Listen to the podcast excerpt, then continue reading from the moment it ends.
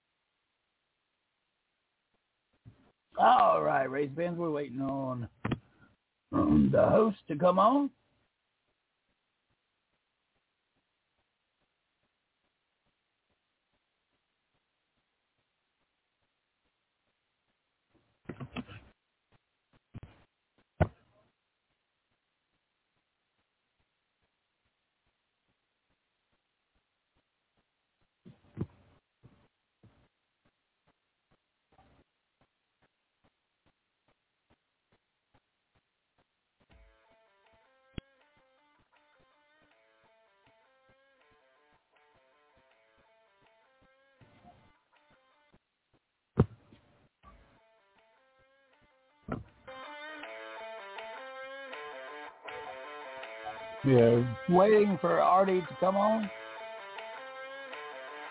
Sure what's going on. We'll give him a, just a second here to get things situated.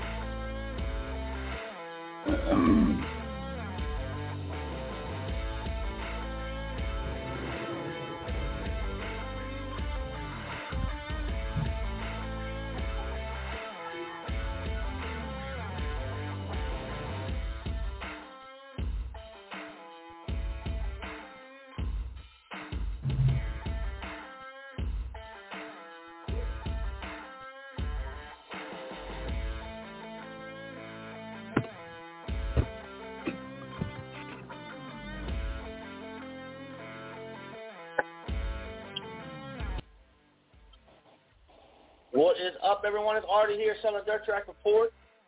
Uh, I've been under the weather today, not feeling the greatest, but we are here live. Um, this is episode number nine, and we have a great show for you this afternoon.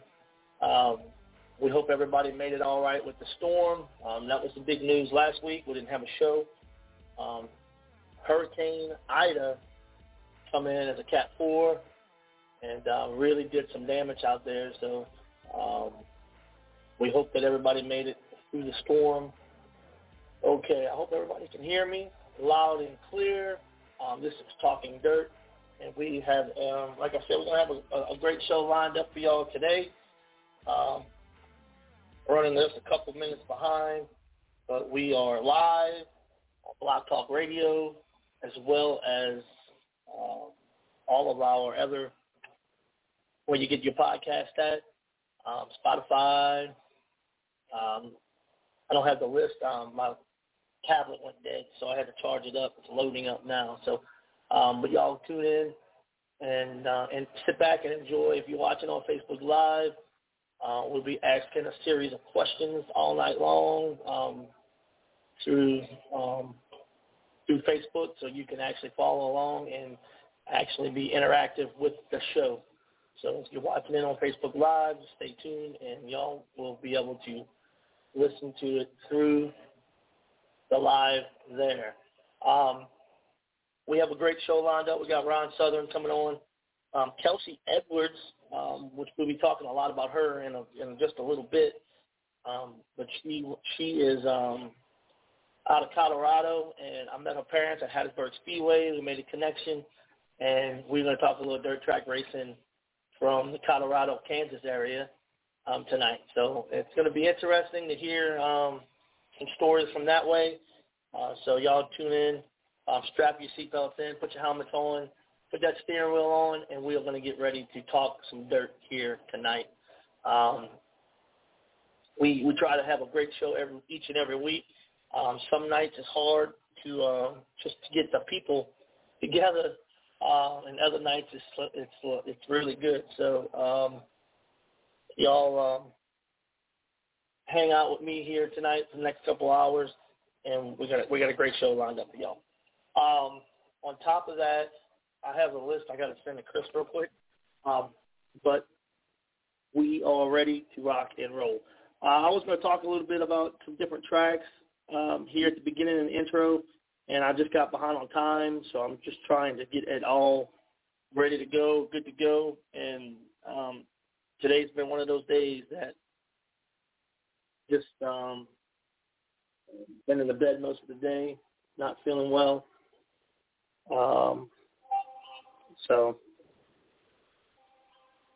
I got things hitting and everything. All right, so um, I tried to have no dead time here at the beginning, but I'm just rambling at this point. But we have a great show, like I said, lined up. We got Jay Dillon, Amanda McAplin, from Jackson Jay Dillon from Greenville. Jared Hudson's going to bring you the South, Alabama report. Bridget Walters going to be talking from Northwest Florida. We got TJ Pratt on the show here tonight.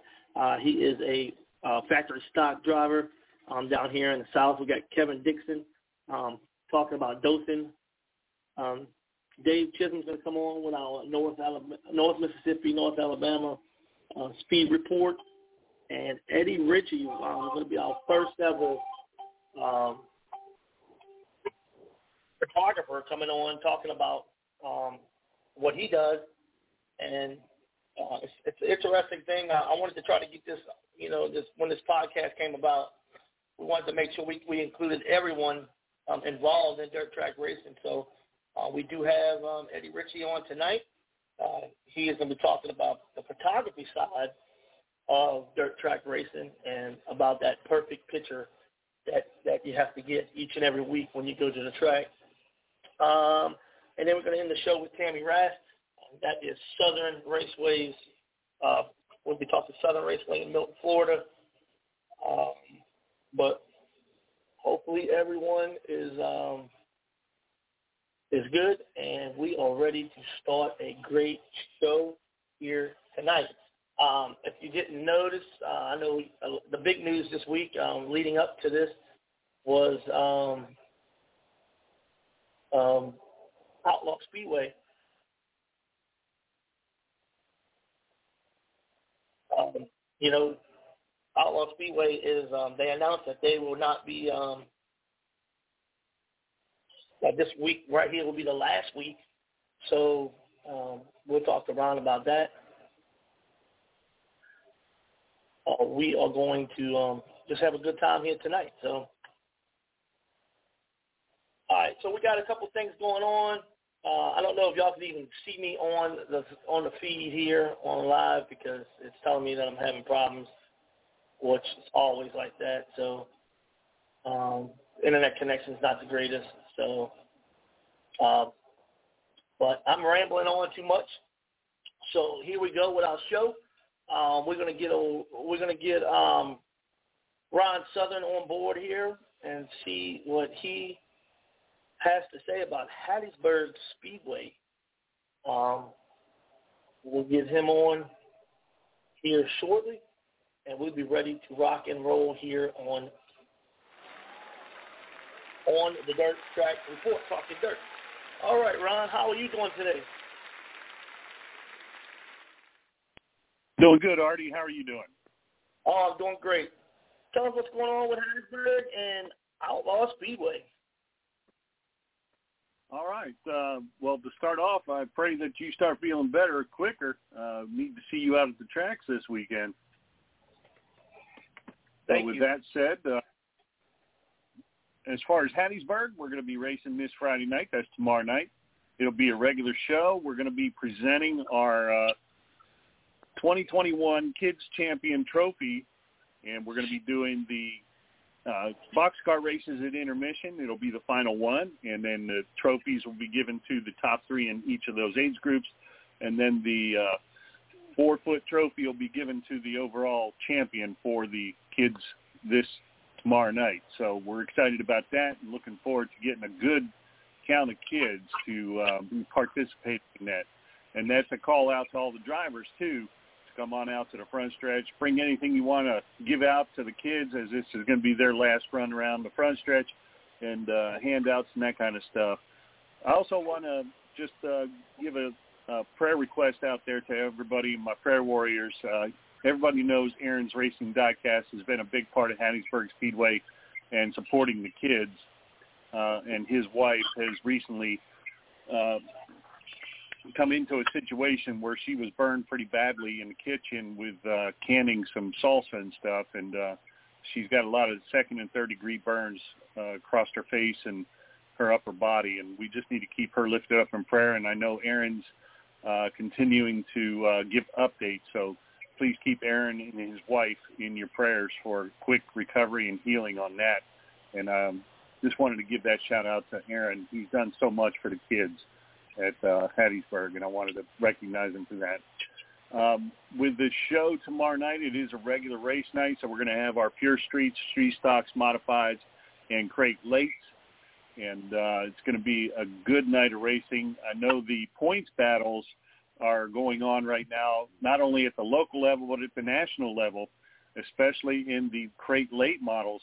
And last Friday night, we had the top four in the Crate Late points racing at Hattiesburg Speedway, and then it transitioned again over to Outlaw Speedway on Saturday night.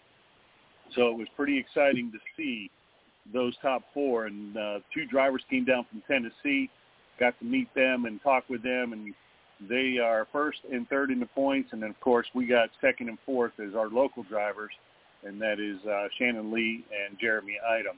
So Oakley Johns and I believe it was Tyler Dean was the other one from Tennessee. I can't quite remember the exact name of that gentleman. I apologize. But we were looking forward to it. Unfortunately, both the Tennessee drivers had issues for the feature at Hattiesburg, so we weren't able to see them run. But uh, they did get to run on Saturday night at Outlaw. Uh, with that said, we'll we'll continue to keep you updated on what's going to happen with the Hattiesburg schedule I know it's to be announced or to be determined at this time. And uh, with Outlaw going to finish their season with this Saturday night, I know there's a possibility that Hattiesburg will go to a Saturday night schedule because of the high school football that's always in in full swing at this time of year. So that may be coming out soon. Just keep an eye on the Facebook page, Hattiesburg Speedway Racing. We'll keep you updated that way. Now, as far as Saturday night, Outlaw Speedway, going to be an awesome night of uh, racing. It's for the Fallen 50, and that's a modified uh, feature. We already have 31 cars, I believe, committed, and uh, so we're definitely going to be running some B mains. If we continue to get cars uh, signed up and show up to the track, we may even be running some C mains to see who makes the, the feature. So that's exciting. $5,000 to the winner of the modified race. And uh, so there's going to be crate lates, modified, pure and factory stocks, street stocks, and stingers. but the qualifying is going to happen immediately after national anthem, and then we're going to get right into our heat races, and then in the intermission, and then to the features right after that. So Outlaw Speedway, if you haven't been there, now's the time to go. Final race of the 2021 season, and uh, it's going to be incredible.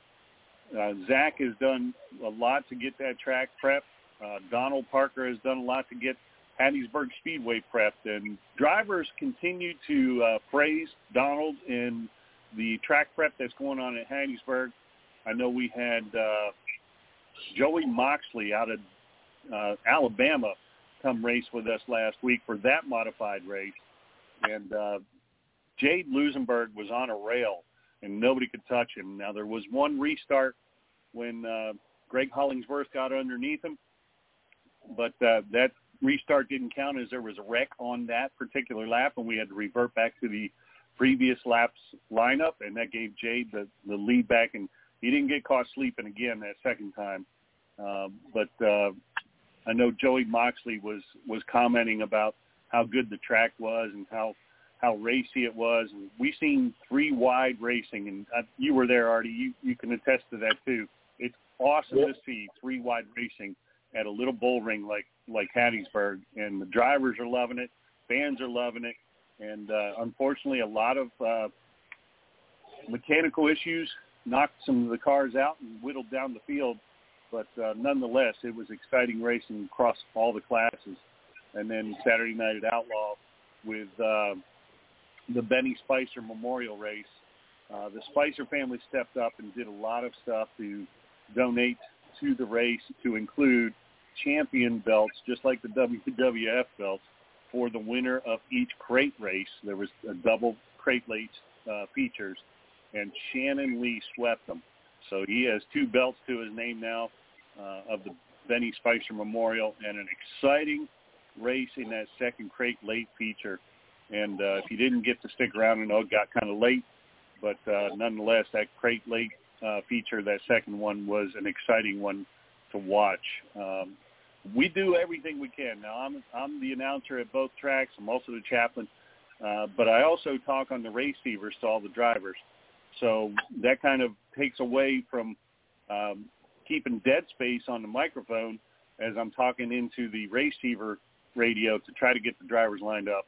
And one of the one of the biggest challenges we have is getting the restarts back in the line to get that green flag flying again. And we had some issues of that, um, but I think we got that worked out. I know some of the drivers after the races, we talked to them, and some of their earbuds either fell out or batteries died. So I mean that's that's going to happen. But we we just need to figure out how we can come to a mutual agreement on getting these restarts line back up and running quickly as possible for the fans that are in the stands. And uh, that's something that I've been talking with uh, several of the owners and trying to figure out what we can do. So uh, this is a call out to all the drivers. Help us, help you. And uh, make sure you got fresh batteries. Make sure you're on the right frequency and uh, possibly tape that earbud into your ear so that there is no confusion when we try to get the tower to line you back up. Uh, with that said, Artie, um, if you if you are healed and ready to go, we're looking forward to seeing you at uh, Hattiesburg on Friday and uh, Outlaw on Saturday.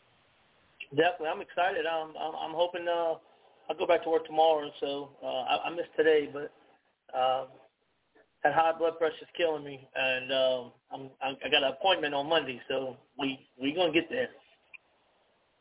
Yeah, I hear. Hey, when you see me at uh, Hattiesburg, if you can get there early enough or at, at Outlaw, talk to me because I had high blood blood pressure and I've been able to get that under control using uh, over-the-counter stuff. So, be happy to talk to you about how I did it. Sweet, sweet. That sounds good. That sounds good. Thank you, Ron. All right, Ron. I got I have a couple people ask a couple questions on um, on the live here. Um, okay. Uh, one, one one says, uh, any news about Outlaw Speedway shutting down early? That's a decision that was made by the track owner, Zach Rushing. Um, I I can't speak to what his reasoning is, but I do know that he's got some plans to do some more stuff to the track uh, in the off season, and he's going to use this extra time uh, for shortening the season to get it, get that done. That's the only thing I can speak to for sure. Other than that, it's it's got to be coming from Zach. All right, and I got another question. Um, um, how many more shows at Hattiesburg this season? I know you had touched on that. Uh, it's TBA, um, so that's pretty much that's pretty much it. Huh? Yeah, the, uh, the the biggest challenge we have is Friday night football, and high schools up there, they they're dedicated fans, and can't blame them. I mean, high school football is pretty cool, uh, and we're a Friday night track. And in the past, we've been able to go to Saturday nights in the September October time frame. Uh, but with Outlaw running Saturday night, we didn't want to step on them. So we were going to probably shut down a little early. But now that uh, Saturday nights have opened up, uh, I'm still waiting to hear um, exactly how many more races. It's still up in the air, but we will be racing uh, tomorrow night and hopefully get a little more information to the uh, folks that show up tomorrow night over the loudspeakers as I'm able to talk to the owners at that time. Uh, I know next week we may be going to Saturday. It's hard to say. Like I said, until I talk to the owners and get confirmation, I won't know anything for sure. Correct. Yeah, um, I know normally September we usually race on Saturdays at Hattiesburg, so um, that's uh, that's been like that for a few years now. And like you said, high school football um, it takes priority. A lot of people have a lot of kids, so um, definitely yep. takes priority. Um, definitely exactly. priority. Um, watching your son or daughter, uh, a daughter cheer or, or whatever the situation may be. So, um, but um, that's all the questions I have. That's uh, everybody that asked questions uh, on um, on the live here. So thank you so much, and um, we'll see you Friday night. All right, thanks, Artie, and thanks to all the listening audience, and most of all, thanks to Chris Creighton and the uh, the show that he puts on that allows us to do the Southern Dirt Track Report podcast. Thank you so much. All right, y'all. That is Ron Southern. That's Hattiesburg Speedway and um, Outlaw Speedway. If you've never been to either or, um, you need to try to make it out. Um, um, Hattiesburg Speedway is a great Friday night show. The track has been great. Um, also, over at Outlaw Speedway, it's been um, really, really, really good racing there. Um, this is going to be the last week there, um, so uh, you definitely want to go check that out and and um, you know be there this weekend to fall um, fall for foot falling 50 modified race 5,000 a win. It's going to be the place to be this weekend. All right, so um, our next guest, uh, we added a couple minutes for her to speak because uh, there's a lot we want to talk about. Um, it's Kelsey Edwards. She's 17 years old. Um, she raced quarter midgets since she was 10 years old. Uh, raced sports compact for a year and a half. That's the front wheel drive cars, and is now racing dwarf on her on, for a second year. Uh, she's got three main event wins for this year, and she won this past weekend, Sunday night, and then she got third and Saturday night main in her division. Um, so we're gonna have we're gonna get Kelsey on. Uh, Kelsey Edwards. Um, she is from the southern Colorado area, so this is kind of a way way away from our our listening area, but it's going to be interesting. She was born in Arkansas. Um, she's racing in Colorado and and Kansas um, at the moment. So, um, Kelsey, how are you today? I'm good. How are you? Oh, I'm doing great. Doing great. So, um, kind of weird how how I how I met um, to get you on the show here. Um, your mom and dad were down in South Mississippi at Hattiesburg Speedway a couple weeks ago, and um, they were sitting right next to me. I started a conversation up, and next thing you know, we start talking um, dirt track racing, and oh, my daughter races uh, dwarf cars, and I was like, well, let's talk about getting her on the show.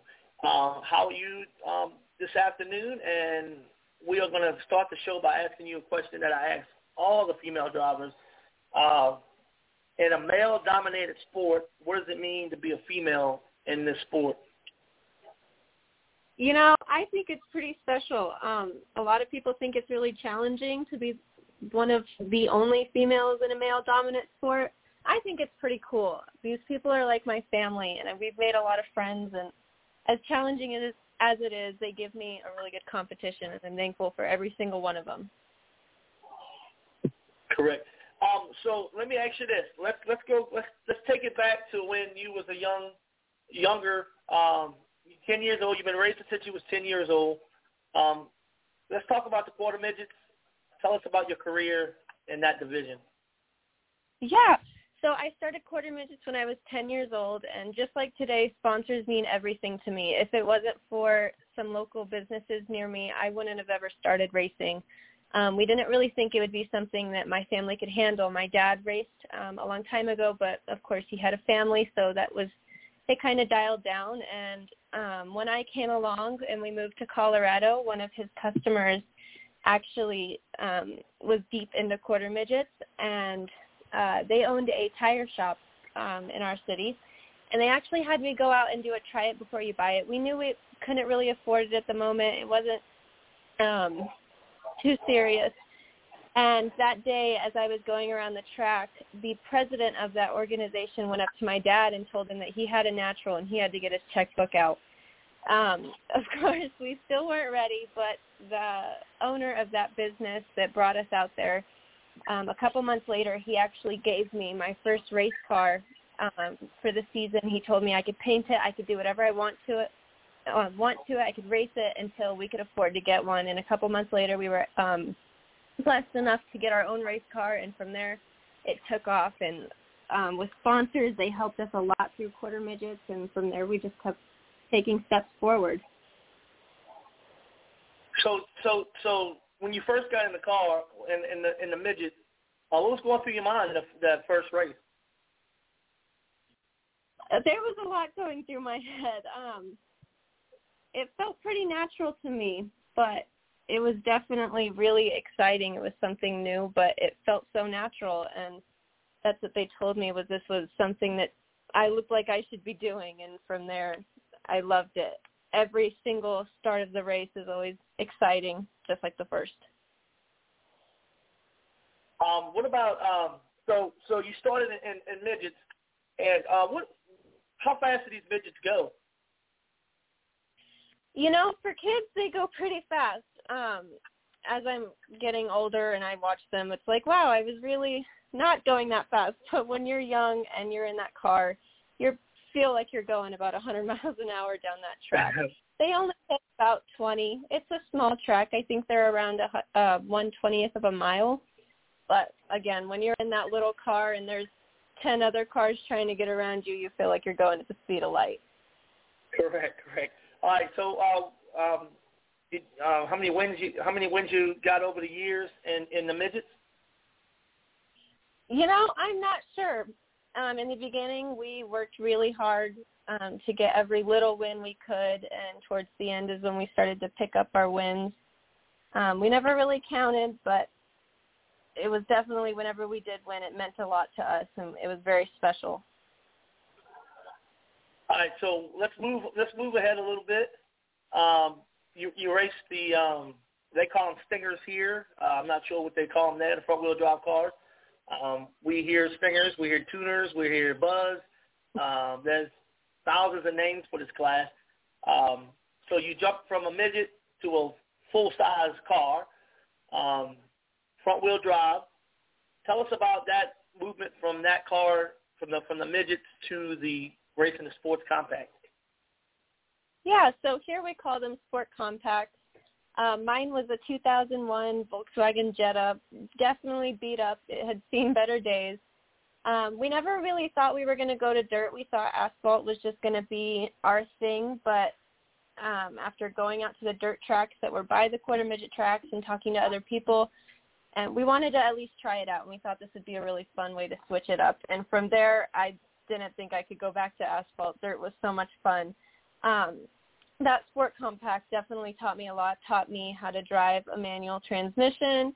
It gave me a little bit of a feel for dirt. Obviously, it's a lot different than the dwarf, but going from asphalt and little cars to that Jetta on the dirt track was definitely a big jump, and I think that really helped introduce me to the dirt track. Yeah, um, so front wheel drives they, they they run a little different. So let's let's talk about when you moved up to the Dwarf. Um, you going from a front wheel drive car to uh, I'm I'm thinking that the, that the Dwarfs or a rear wheel.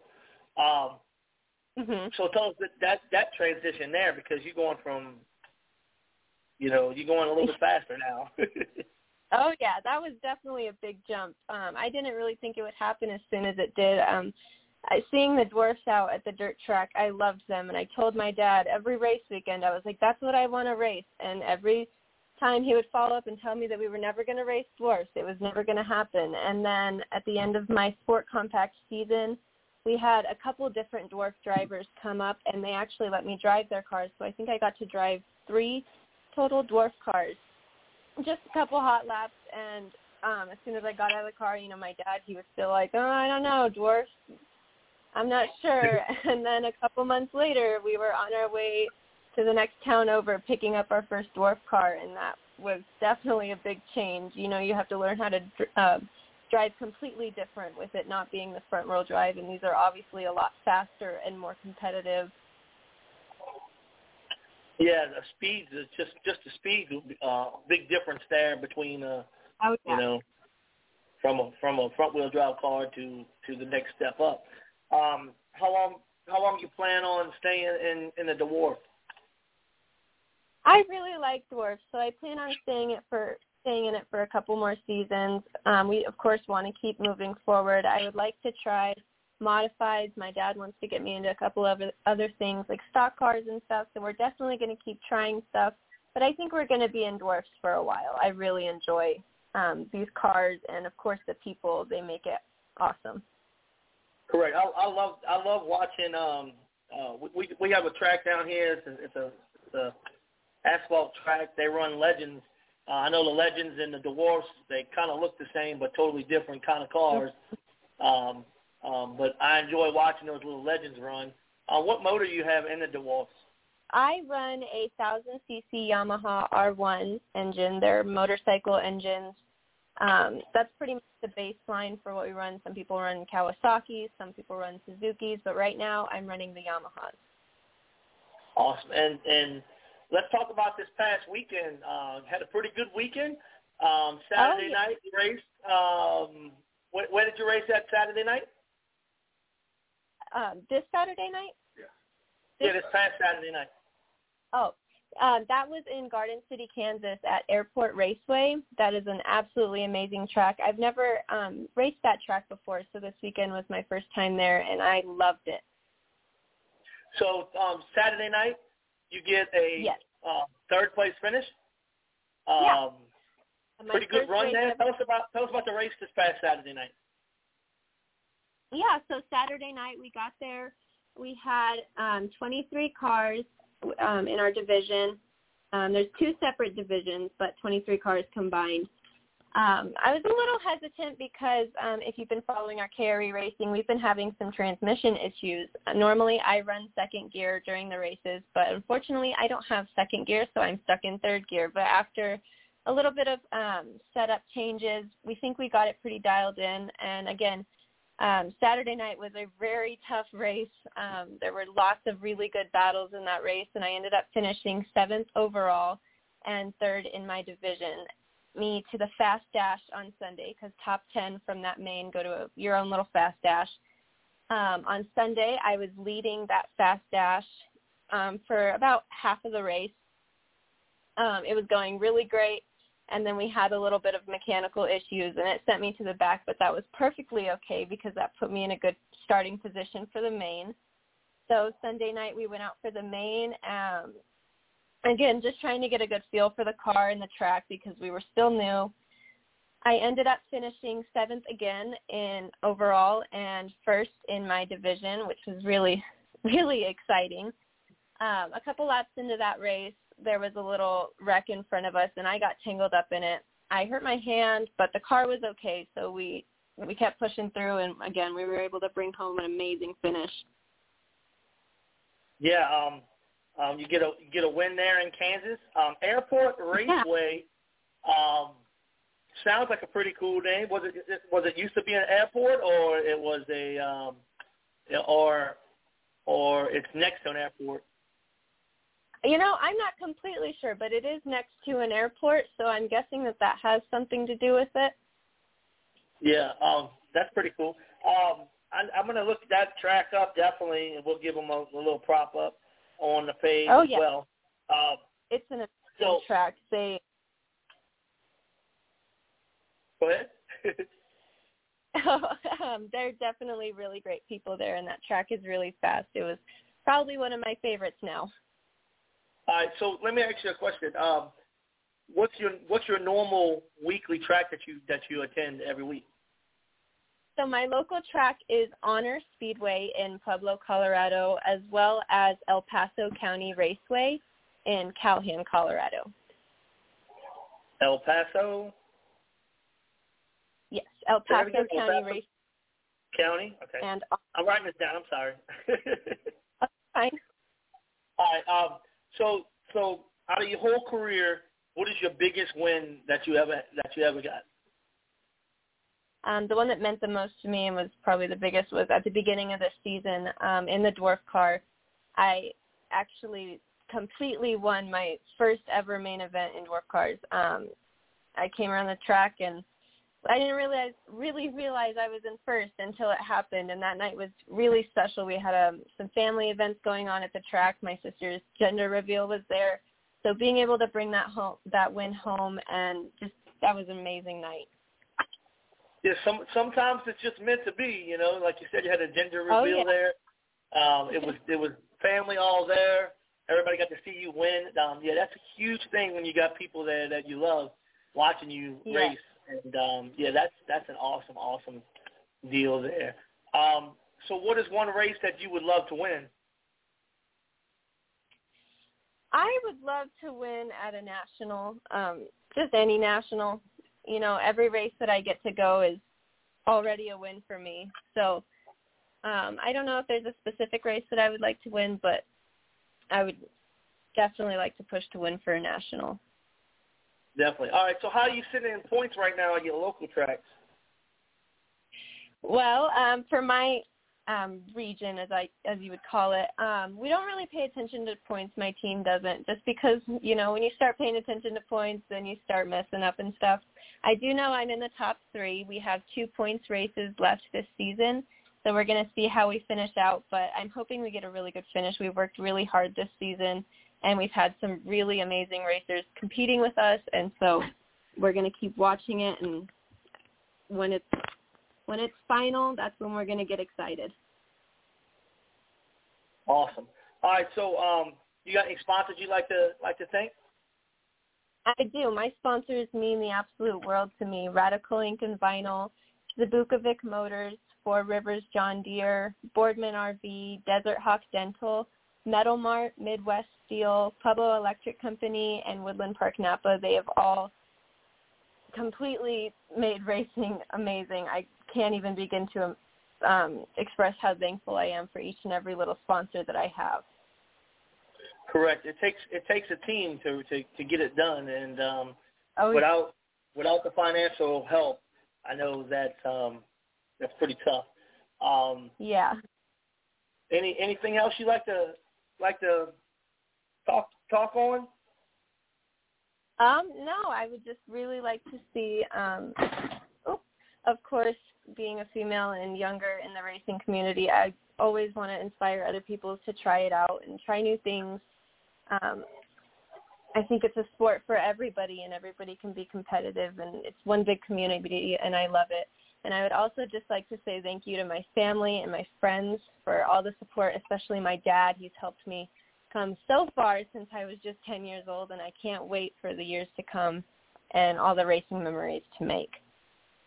Definitely, we're going to definitely have to um, try to get over to Colorado to um, to watch a race or two. um, uh, definitely And like we'll to come to watch you on the track sometime. Um, it's been an honor to uh, have you on the show. Uh, thank you. Good luck for the rest of the season, and maybe during the off season we'll get you to call in and we'll talk a little bit how the end of the season went for you. Of course. And my Facebook for the racing is KRE Racing. If anybody would like to follow that, we post pictures, updates, anything to do with our program. Um, it's definitely our biggest way to outreach. And All right, tell me that one more time. What's the page? KR Racing.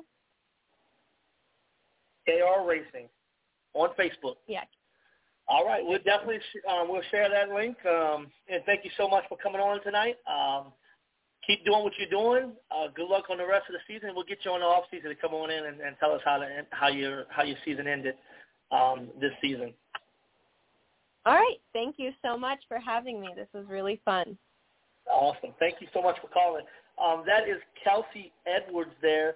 Um, she drives at the dwarf in the Colorado, um, Kansas area. Um, she races at several different tracks.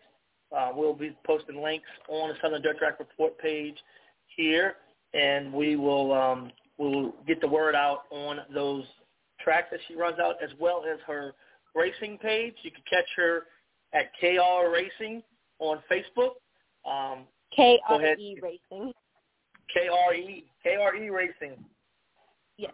All right, we got it. We got it. KRE Racing on on uh, Facebook, and we will definitely um, share the link to her racing page, and everyone like it up. Um, thank you once again, Kel- uh, Kelsey, for coming on, and um, good luck. Of course. Thank you. All right, we're moving right ahead here. We got um, Amanda McAplin. Hey. Um, Jackson Motor Speedway. Let's talk a little bit about Jackson. Had a great show last week. Uh, got a big show coming up this week. KMSA in the house. Um, tell us how last week went, and we'll start off with last week. Last week was great. We had a wonderful, wonderful show. Everything, everything just went real smooth and very unusual for dirt track racing. So, um, but everything was great. And the let's see, uh, B.J. Robinson did win the race. Uh, Michael Arnold broke an axle. He started on the pole and he broke an axle in lap three and had to come off the track, which that was a pretty big disappointment for our guys. They all know that um, we are a big Michael Arnold supporter, uh, and he we travel with him. When we're not racing, we're racing with him. So um, that was a big disappointment for us. But B.J. Robinson did take the lead, took the lead most of the night, and actually um, went over Logan Martin and is now leading the Comp Cams points. So uh, that that did happen, and I don't know if y'all know this or not, but the uh, the All American will run will wind their season up with us. So that's going to be a hell of a heck of a race. Sorry, um, because the uh, that will be the the end of their points. So all the those big names, those guys that are trying to to um, win those those points for that end of the season, they will have to be there. And um, so it's a it's in a race right now because BJ and, and Logan are still battling it out. So we still got a few more races before they before they uh, we know what the final is on that. So that was this past weekend. Great night. We had a wonderful night. All racing was good. Um, factory stock was a great race. We had a good field of cars there, and then we also had um, a really good field of hot shots. Uh, street stock was down a little bit. That's to be expected after the the street stock nationals for a few weeks though, so that we that's normal. And um and then the crates and the 602s they came in and did really really well also. Um, so um, this past weekend, the weather was nice. I don't know it was how it was up there by y'all, but the weather was really um, it was cool this past weekend. Honestly, it, it was weird mm-hmm. um, have September with a nice cool, and this weekend's supposed to be just as cool. Um, yes, uh, uh-huh. especially at nighttime. Uh, it's beautiful to be Yeah. on the track when it gets a little colder. Um, the weather was probably Yeah. perfect up there by y'all. Um, it was so great. tell us about what's really good. happening. Tell us about what's happening this weekend coming up. we have got the Cajun Mini Stock Association coming in for a fifteen hundred to win. This is not a normal series for even the state of Mississippi. I want to say this is the one and only show in Mississippi this year for the KMSA series. Um, not only with us, but for the entire state. So um, they don't come here very often. They're a little four-cylinder late model style car. Um, they they're they're really cool. They're really fun to watch. We have had a couple come in and try to fall in with the street stocks to kind of get some laps in um, to just to get ready for this race. I'm assuming 1500 is a good purse for them. they um they're they're real excited. I I I stay in communication with Brandon Phillips, who is the director of that series, and and he and I we've become really good friends getting ready for this race. We are going to do something with 911 um, with this race because it is the 20 year anniversary of 911. I think a lot of us racetracks are doing that. I think the Reds doing something. I'm, I'm pretty sure everybody in the racing world is doing something for that, but we are going to follow suit with that also. But um, but no, they're they're real excited about coming. Um, I'm excited about them coming. Everybody's real, real excited. I hear everybody say, "Oh, we want the mini stocks back. We want the mini stocks back." Well, they're coming. They'll be here Saturday. so. Yeah, definitely. I was at the last time they came, which has probably been five, six years ago, and um, they mm-hmm. run like twenty five, thirty cars. So it's it's definitely going to be mm-hmm. a full field. Um, these guys race, uh, and and to me they look like little late models. Um, mm-hmm. They're pretty fast, and we used to run them down here at two tracks in Louisiana, but um, both tracks have since um, well, one closed down and the other one stopped stopped running them because there was less and less of them. But um, mm-hmm. it's a it's a class that I would like to see um, grow in the state. And um, these guys, uh, they put on a show for for you, you each and every week. Um, they so what are. else is going on this weekend? Um, just we're going to do the KMSA's along with our weekly racing classes, the street stocks, the hot shots, the 602, 604, and the. Uh, all right, what am I leaving out? Hot shots. Oh, factory stocks. Oh my God. Factory stocks.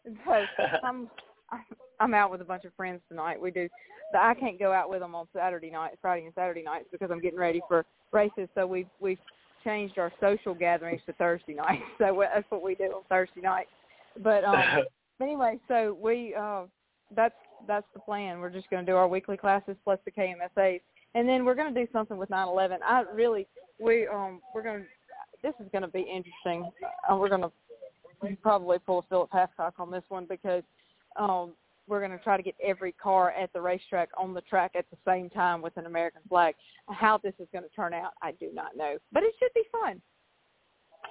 Definitely, definitely. Um, always a good time over there. And um, I had a discussion with somebody this weekend. Uh, I forget who it was, but we was at um, Outlaw Speedway, and we started talking about burgers.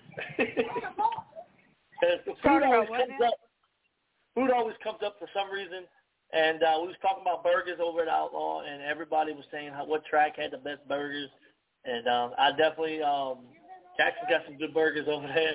Uh, well, thank so you. That, that's always um, an interesting um, thing that we do. We always talk about the food, so. Yeah, yeah. Everybody likes our food. We pride. We have a lot of pride in our food because I don't know. A lot of people don't know this, but Raymond and I have a catering business also. So um, it's a and my catering crew that that that travels with me and caters with me. That's my kitchen staff at the racetrack. So um, yeah. so we try to keep our our standards up with our food.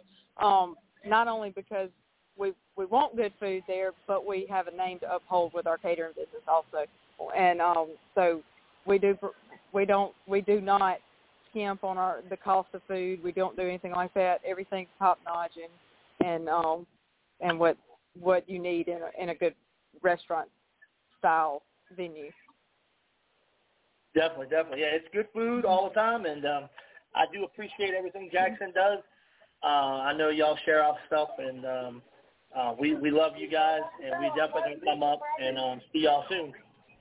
Well, we appreciate it, and I look forward to everybody coming. I hope everybody's able to come out for the All American. I think the All American is going to be a really big deal this year.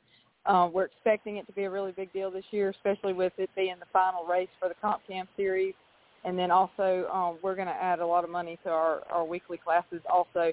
So it should be a lot of, of um, higher, lots higher purses than uh, than normal. So it's going to be a lot of fun. We tried to do we did that a couple of years ago. I think it was last year we did that, and it really it really did well, and um, everything turned out real good. So I think it'll be a good turnout. We're excited about it. Awesome, awesome. We can't wait to, to hear some results from next week, and we'll see mm-hmm. you on Thursday night. All right. Thanks, Artie. Y'all have a good day. All right. You too. Thank you so much. Thanks. All right. That is Amanda McAflin. She is Jackson Motor Speedway, and um, we talked a little KMSA this weekend. Um, these guys always put on a good show, and um, I'll definitely go out and support. I, I guarantee you they're going to be 20 plus, maybe 30. Um, these guys always bring in um, uh, a good car count on the week that they come to Jackson. It's been, like you said, a couple years. She said a couple years, uh, three or four years uh, since they came. Uh, last time they came, they had 25. I remember I was there. And um, uh, go out support. It's 9/11 this Saturday. Um, it's a it's a touchy time for all of us. Um, and we'll get onto that on that speech here in a little while. But um, a good racing this weekend all the way around. Has they have big shows everywhere, um, from the Rev to Super B coming up in a couple weeks. Um, well, it's it's just a good good good uh, race weekend coming up this weekend um, on the 9/11 weekend. So um, we got Jake Dillon on the line here. What's up, Artie? How you doing this evening? All right, how are you? Man, we've been holding it down since I say all, uh, all is well down there in Louisiana with you. Yeah, you know, we had a couple trees down from the storm. Um, the main thing was no gas, no power. You know, the basics uh, of a hurricane. Um, it, it was uh, a pretty rough week and a half You down here, and uh, but we're we're slowly getting back to normal. Um, not everybody has power yet. Uh, I just got power just the other day, so um, blessed That's to right. have the power back, and um, blessed to be here live on our podcast. Amen to that one. Amen to that one. I got that text last Thursday that you wasn't gonna be on the air, and I and I sent her the text back. I said, "Well, I said, boss lady, I guarantee they ain't got power." Which you know, uh, from me and you talking in the past, I am a lineman. I do work for B and B Electric out of uh, you we used to be out of Brandon, now we're out of Canton, Mississippi, and we've got about seven crews, eight crews down there in Louisiana right now. Still, guys been there and ain't been back home yet. Uh, you know, and, and that's what we live for. Though we live for each storm. It ain't just one storm and the next. Each each time they talk about one coming in, hurricane, tornadoes, you name it, we're there. First responders to when y'all's lights go out. But let's get on some Greenville Speedway stuff, man. It's been a been a wild week last week, man. We had a factory shot uh, showdown, thousand dollar shootout. Uh, Carl and Charity put on just you know, and we knew we were gonna bring some cars. and we had twenty cars show up, Artie. Uh, you know, anytime you you throw some money out from factory stock guys, they come out the woodworks. Uh, would loved to have more cars. but I mean, still twenty with a full field of cars. Uh, because of you know the street stock nationals were a couple weeks ago, and and got some still recovering from that. The whole deal with that deal. So, like I say, uh, a guy named by the name of Johnny Panel. I don't know if you ever heard that name or not. Uh, he's big in the, the factory stock, street stock world. He come down from Guntown, Mississippi. Him and his car owner Charles Moody, and he got hooked on the side of the car for a reason. All do you hear me? He uh, come down, uh, made the trip. He texted me Thursday and told me that he was gonna come down. Didn't tell nobody that he was coming. And everybody asked me. I told him, you know, I don't know if he's gonna show or not.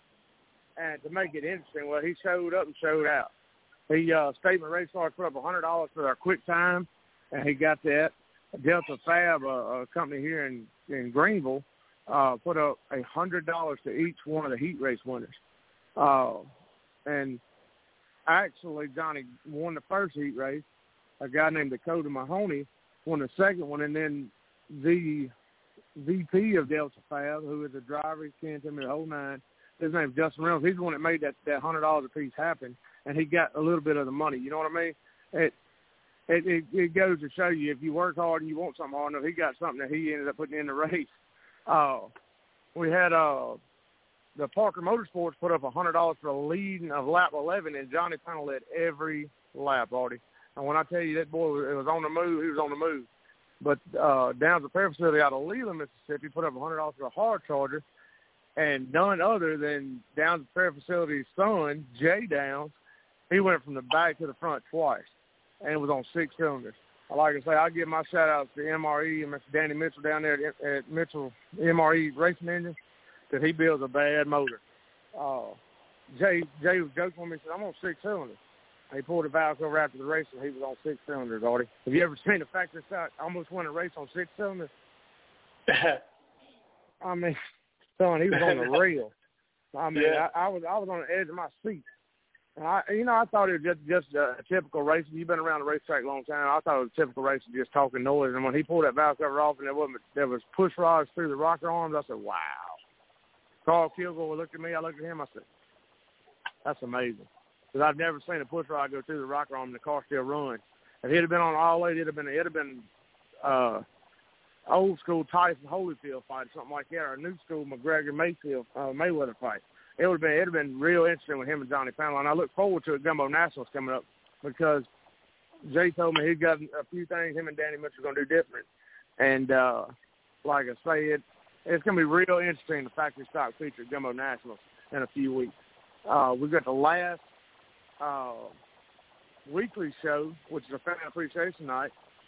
Carl and Charity got together and they uh, donated some money to put a, a uh, $500 vapor track hot shot race on for this weekend. And I'll tell you another one about that, that hot shot deal last weekend. We got the Jimbo Wrinkle's grandson and my nephew are battling for points. And uh, had a bad wreck in the heat race. And I'm talking about they already probably like six points away from each other. And uh, they called me up the booth and said, Jay Dillon, can uh, we borrow your car? I said, man, you can buy my car. He said, no, we got to put a number on it because because my nephew's car got totaled in the uh, uh, heat wreck. Well, I let them put the number on it, and then, then they battled it out in the feature. And it, it, it come out right. No, there's still six points. Landon got six points on uh, Jonathan Bates. But this week coming up, we're going to do something special for 9/11. Uh, you've seen the, my little boy's late model. We're going to take 13 cars and 13 flags and 13 soldiers that lost their life over there in Afghanistan a couple weeks ago. And then, of course, we're going to do a fireworks show for 9/11, remembering that because there's a lot of lives lost on 9/11 20 years ago. I remember watching on TV when I was in junior high. I didn't tell you how old I am. Uh, it was it was a horrible accident, was it not, Artie? I mean, it was that was rough. Yeah, Um, um, I, I, I think everybody can remember exactly what they were doing at that time. Uh, I remember it like it was yesterday. Uh, it's just crazy how time stood still, and, and you know they say that time stood still that day, and it definitely did. Um, it, it's always played in my mind. Uh, I watched the show last night on ABC. They had a great show last night on 9/11, and uh, it just brings back all those bad memories of that day. I was in high school. I think I was a freshman maybe, um, but I remember exactly, you know, where I was when it happened. I, I know, I know crazy. exactly what you mean. I, I was sitting in the Bible. I was in eighth grade, and I was in Bible class when they come in there and made the announcement. We all looked at each other, and I went, "Wait a minute!"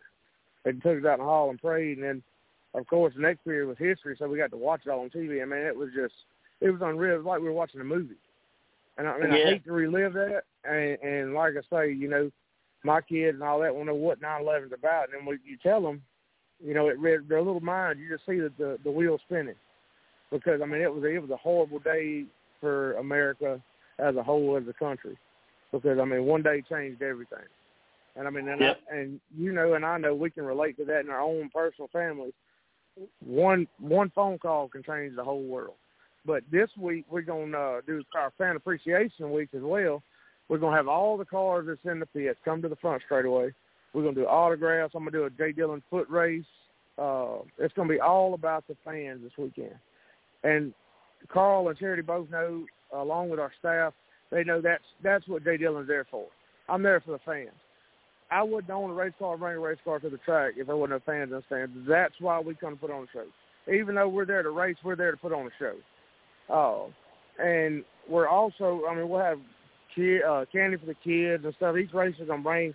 I told each one of my guys that come on my weekly shows to bring something, you know, goodies and stuff for the kids because we're gonna let them all get on the track and, and meet and greet the drivers.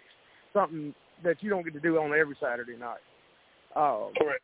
I got off subject on my my factory stock race. You know, already I had three local guys. That well, Johnny kind of won it, but second and third place went to two of my local guys. And you know, my my head was spun off my shoulders, honestly, because Chad Tice come in second, and uh Jay Downs come in third. And it, I mean, it, it was crazy. Like I told Carl, I said, I'm glad to see our local guys get some of the money. You know, uh, and instead of folks from out town coming here and just take the whole thing away, like some big shows happen. And uh, it, it was a good good turnout too. We had a bunch of fans in the stands last weekend. we uh we had 50 cars total, which I mean it was about average for a weekly show. But you know, Gumbo Nationals coming up uh September 30th, October 1st, and 2nd. Uh, Greg Ford, he used to drive a super late model for a long my, many years. I remember watching him. He come out of the uh my my best friend brother all in one. He works for me and me as well. Peter Hazard, he's down in Louisiana with y'all trying to get power back on. Well, Greg, uh, his father, Mr. Tommy Goodwin, brought the car out, and Greg Ford come out of retirement and come out there and won the heat and feature race. I was blown away. He said, "Son, I got two in me a year," and he got the two. So I mean, it, it was pretty wild. Which of course, our crate, my crate car coming in second. My brother Brent Dillon. Uh, so I mean, and Christian Chambers coming in third. It was it was it was a nice nice night for crate racing. We some of our locals that went out with them LMRA series, Chris Shaw and them. But I mean, all in all, we had a good good showing last Saturday night for a weekly show. And I look forward to seeing all fans because buy one get one free admission this weekend at Greenville Speedway. Uh, and you know I'm all pumped for Gumbo Nationals. I, I this that is our event. That's what we live for. That's our baby. It's 15 years strong coming in this year. 15 year anniversary. Uh, and like I say, and I and time flies so quick that I remember the first Gumbo National. Here it is, the 15th. Uh, the guy that started that that whole event, Mr. Weston Washington, we keeping his family in thoughts and prayers. His son, which was one of my classmates, got some bad news uh, last Monday, and you know, found out he had a hurt back and had cancer in his spine. So I mean, you know, we it, this one's gonna be a little bit special, you know, because that was his baby, and he he passed on to us. And now Carl and Charity and myself are, are upholding the Gumbo National. Uh, anybody that has anything, uh, any questions, concerns, or you know, need some help on where they're going to stay at, just call us or get on our Facebook, call Kilgore Charity Kilgore Justin Dillon. We will hook you up and get the place to stay. If you want to find out if your cars are going to run, because we're going to run supers, we're going to run crate cars, we're going to run street stocks, factory stocks, vapor check hot shots, and we're adding mods and outlaws. And you know, me and you have had the conversation about them outlaw cars. I hope to see 15 or 20 of them outlaw cars because you know that's a, that's a dying sport. That was like you were talking to KMSA. We used to run that class here at Greenville, and then you know everybody got out of the mini stock game. They either went to factory stock or street stock. And I remember running one Gumbo Nationals already with a front wheel drive in KMSA because we didn't have a front wheel drive class then. So I run and ended up coming in tenth out of 24 cars with front wheel drive in KMSA races the Gumbo Nationals. Gumbo Nationals number 12. So, you know, it, it, it's that weekend is a full weekend. Just found out we're gonna have a DJ Friday night, cornhole. Uh, you said you're gonna come up and stay and uh, experience the whole Gumbo Nationals experience.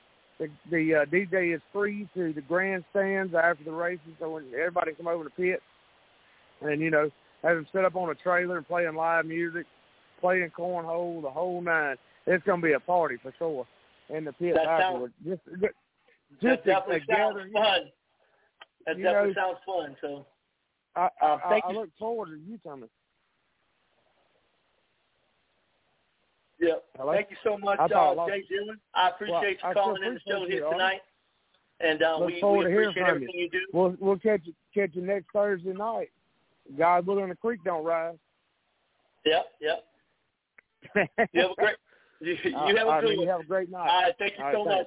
No, that's Jay Dillon, the Jay Dillon Show right here on Robert Um, good times there, and uh, we appreciate everything they do over at Greenville, and um, we, we, we love having Greenville on board with our show here.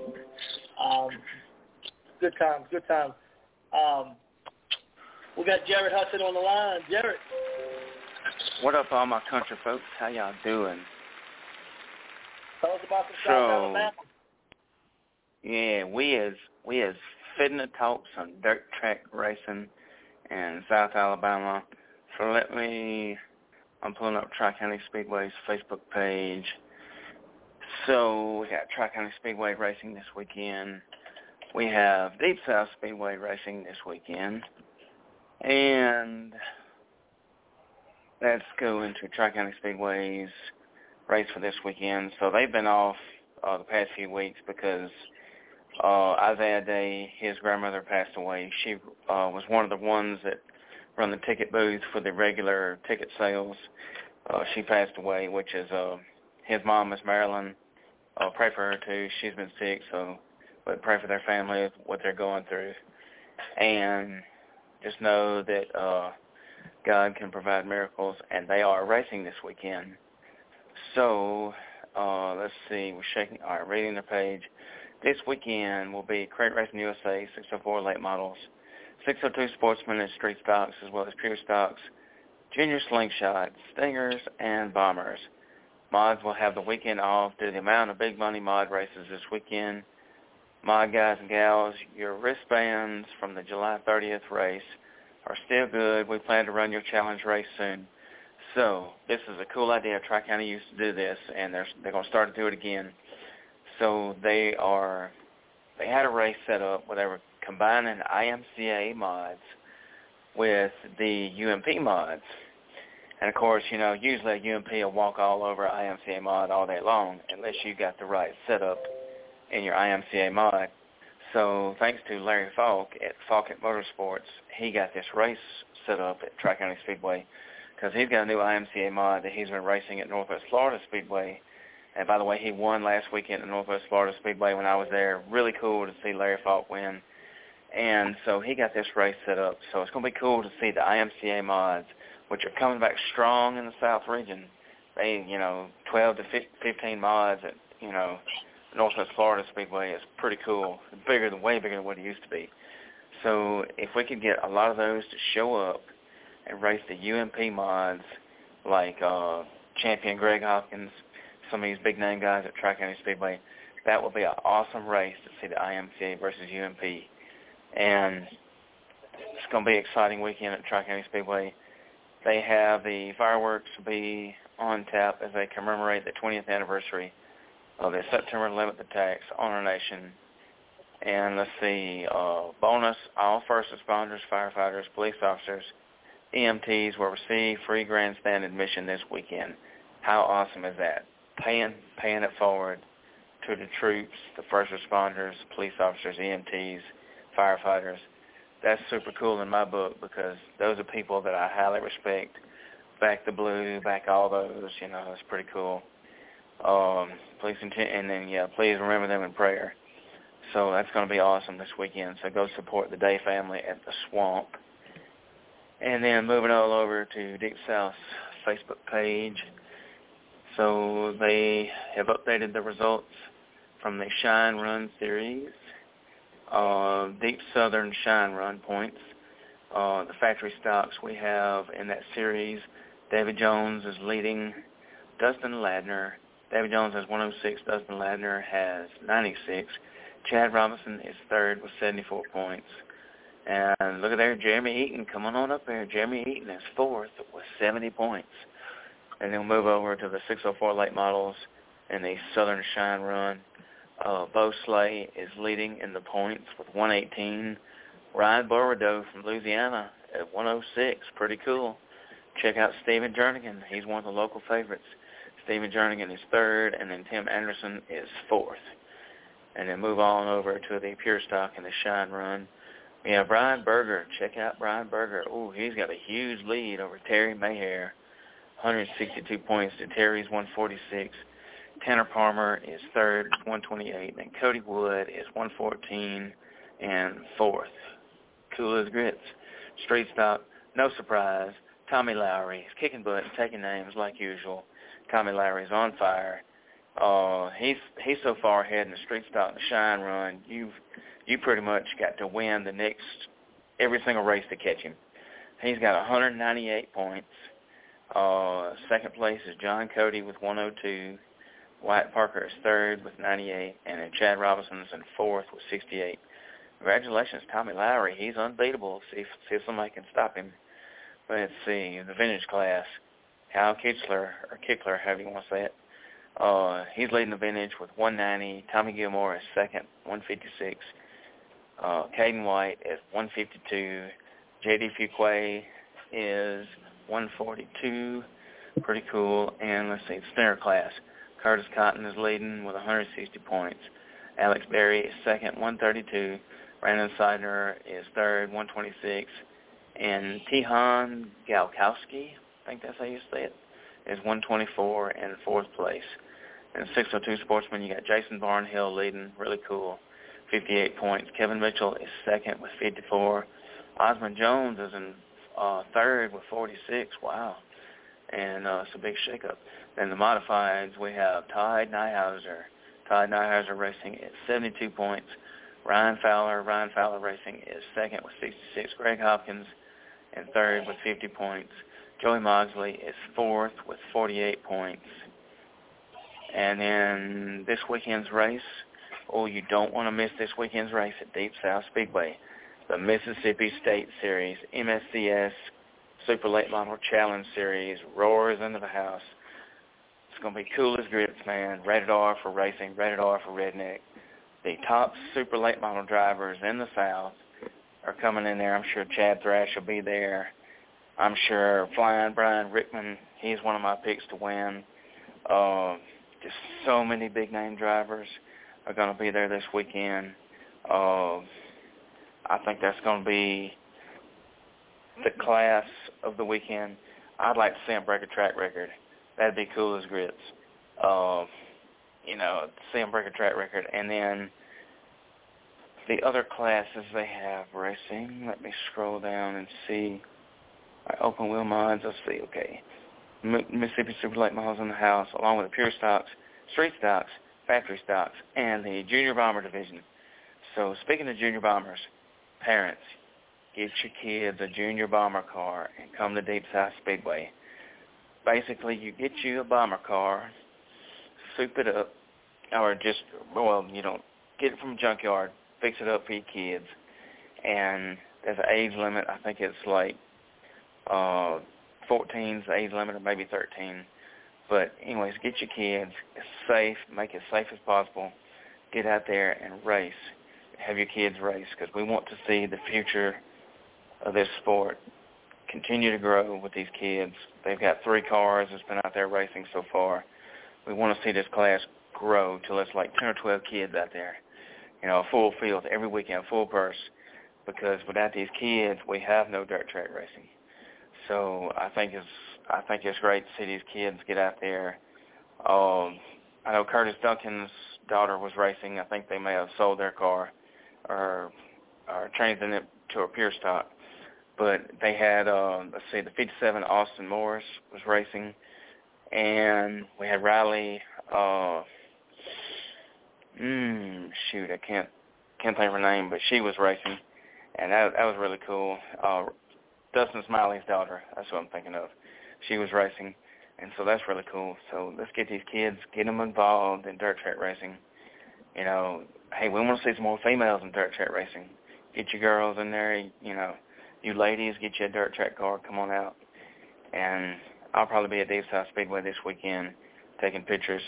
So y'all come out and see me, say hi. I'll probably do my usual pit walk, go live. If you're a driver that would like to be interviewed let me know, and I will find you all at your pits and come interview you because there should be a lot of cars this weekend at both tracks. Um, I think that dirt track racing is alive and well in the South, and we want to pack the stands. I know football season's coming up. I could care less about football. Racing is way better. It's more important, in my opinion. I'd rather see cars sling mud than a bunch of guys – throwing the ball around. So come on out and support your dirt track racing. Uh, show people it's alive and well. It's a great sport. Uh, thank we want to thank the 110 Nation Sports, Chris Creighton and the guys for doing this show for us. So go like the 110 Sports Nation on their Facebook page. Give them a like and follow. Shout out Chris Creighton, Racetrack Live, Race Chat Live, and Whynot Motorsports Park the House of Hook announcer. So just uh and I and something else I always tell people is be sure and find you a church to go to on Sunday. Every Saturday night I'm blessed by being able to go to the racetrack. So what I do is I thank God for letting me be able to go to the racetrack because without him I wouldn't have been able to make it. So go to uh, find your local church. I think that's the best place to be on a Sunday because we're not promised tomorrow. This is like the Bible says. We need to know Jesus as our Lord and Savior. And without him, there is no dirt track racing. There is no nothing. So he's number one at Southern Dirt Track Report with us. He's number one with me in my photography. So I got to give God a shout out for, uh, you know, what he does for me and me not being able to make to the races. So y'all find your church Sunday. If you ain't got a church to go to, look up Grove Hill Baptist on Facebook, and you'll see our live feed that I run. So, and got any Awesome. questions so about? Jeff. All right, appreciate y'all tuning in. Bye now. All right, that's Jared Hudson, y'all, South Alabama Report. Um, we're moving right along here. We got Bridget Walters on the line here. Northwest Florida Speedway update. How are you? How you? Doing good. How about you? Oh, I'm doing great. Tell us about what, what happened last weekend at Northwest Florida Speedway. Well, we had a lot of cars there, man. There was 70 cars. We were so excited. Um, Slingshots, our winner was Madison Tugman.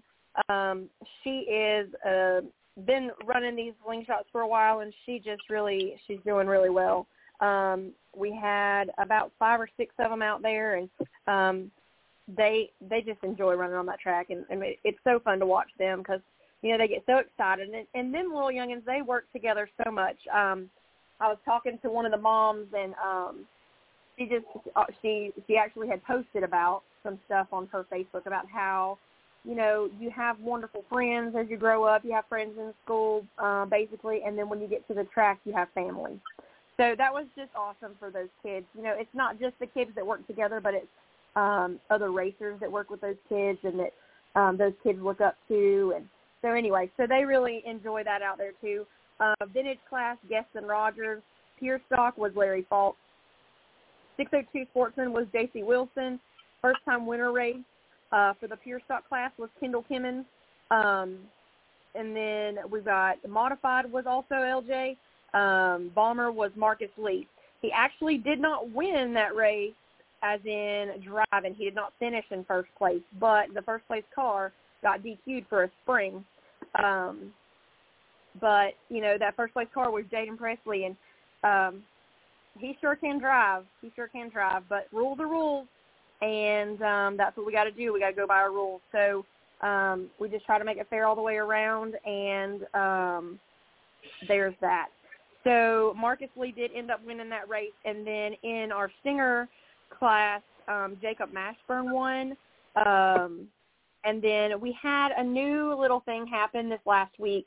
Um, one of our drivers, uh, Bradley Wolf, had passed away unexpectedly about two weeks ago, maybe three weeks ago now.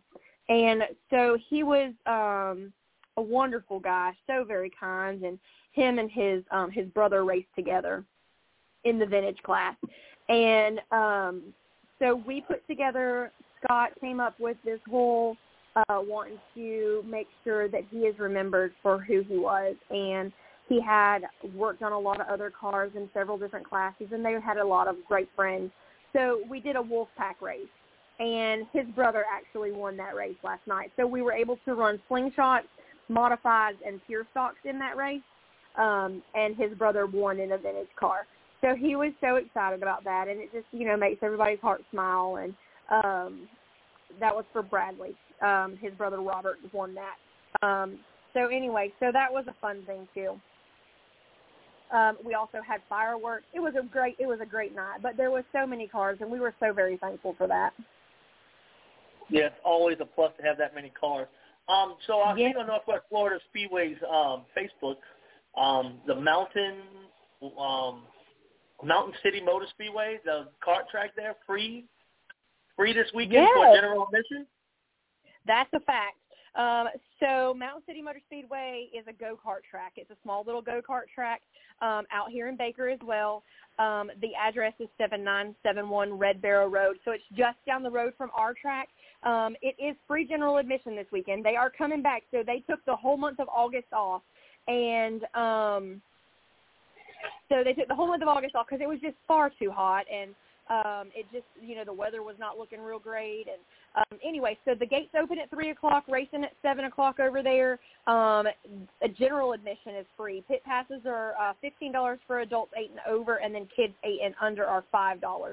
But, um, you know, they have a they have a good little show out over there. Um, Jesse and um, his family and Jimmy Landry, they they run that show, and um, he really does get the get the stuff going over there for them. Um, you know, they they're just starting out this year. Um, well, they start they started really doing it as full time racing this year. They've been doing a little bit of backyard tracking and um, just enjoying and having fun and and getting getting a crowd to where he could start the business going. And um, so that's what he's doing over there, and he's doing a great job. And it's pulling extra cars every week. Um, you know, they have about 10 classes that they can run. That doesn't mean they always run, um, but they do run a lot of them over there. And so it's just fun stuff. And if you're ever in the area, um, they race every other weekend opposite to our racetrack. Um, and they have they have a great time over there. there is another um, there is another go kart track in our local area as well. It's called Oak Grove, and they run on our night of racing um, that we run. So it's a little difficult for. I mean, I can post all their stuff to um, our track, which we do plan on doing this time too, whenever they start putting it out. But um, I'm not particular with um, particularly up, up to speed on all of the things that they do. Um, I haven't been to that track personally, um, but I do know the guy that that owns it and runs it is Dylan Harrison, and he's a good guy. Um, he just he has um, he has a heart for that too. He has a heart for those kids that are trying to run, and um, he's really trying over there too. So we have two go kart tracks real close to the big track, and um, yeah, so we try to support them all as we can. But Definitely, this weekend is definitely is definitely for Mountain City, and um, we would love to have you over there. Definitely. Um, and you, you, y'all have a drag strip right there somewhere. I seen it off the interstate. Um, That's a fact. We also have a drag strip in Holt, so not in Cool, Baker, yeah. but in Holt, which is just down the road. Um, there is a big drag strip, and they race Fridays, Saturdays. Uh, it's it's just I don't even know all the particulars about there. I think I've been there twice, maybe three times in my whole entire life, and I've lived here for the most part. Um, but that's something that they do over there, um, and it stays hopping. Um, so yeah, you can always check that out too. Definitely. So if anybody's in that Florida Panhandle area, there's a lot of things going on right there.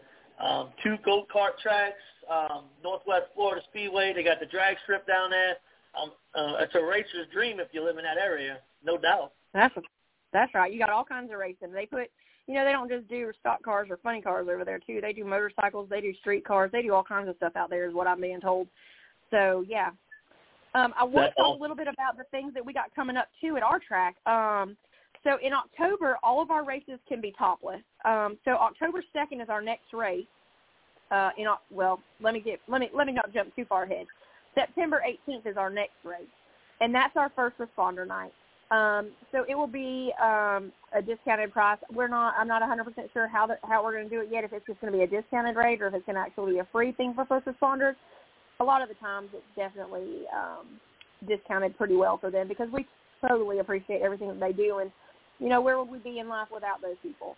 Um, Yep. The October races are going to be a topless race, uh, and we're racing October 2nd, uh, which is a vintage, vintage powder puff, and October 16th. That is going to be our Travis Stowers Memorial um, race and our Bradley Wolf um, Memorial race too. So we've got that going on, and there's money added to those, and all of their payouts will going to end. So like Travis Stowers is going to be um, the his number was 21. Um, and so all of the payouts in his specific classes that he really worked with is going to be end in 21, all payouts. And then for um, Bradley, um, it's all going to end in 29 because that was his car number. So the payouts will end in 29 um, for all classes uh, or for all of the vintage payout that that night. Um, we also will have track or treat um, for the kids that night, um, and so we're excited about it. We're super excited. We got a lot of fun things coming up. There's nothing wrong with that. It's good to have a good good time um, when you do what you're doing, what you're doing, when you when you love what you're doing. Uh, couldn't get that out. Um, but uh, always a, a a pleasure having you on the show here, and uh, thank you Thank for everything you. you're doing over there in the Panhandle.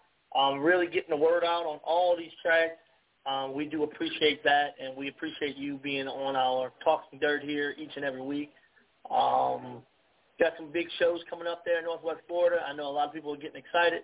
Um, I definitely will be at the October 16th one, I believe. Um, that is the, um, we always try to make that that Halloween race. It's always a good time, and um, um, we'll hope to see you then. All right, I'll be there. All right, sounds good. Thank you so much. Thank That you. Bye bye. Bye-bye.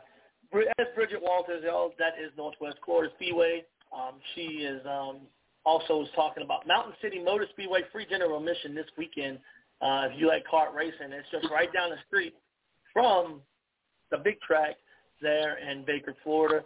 Um, go check them out. Um, it's going to be a good time there. And um, we are rocking and rolling here. All right, we got T.J. Pratt, the man with the plan, on the line here today. Um, what is going on?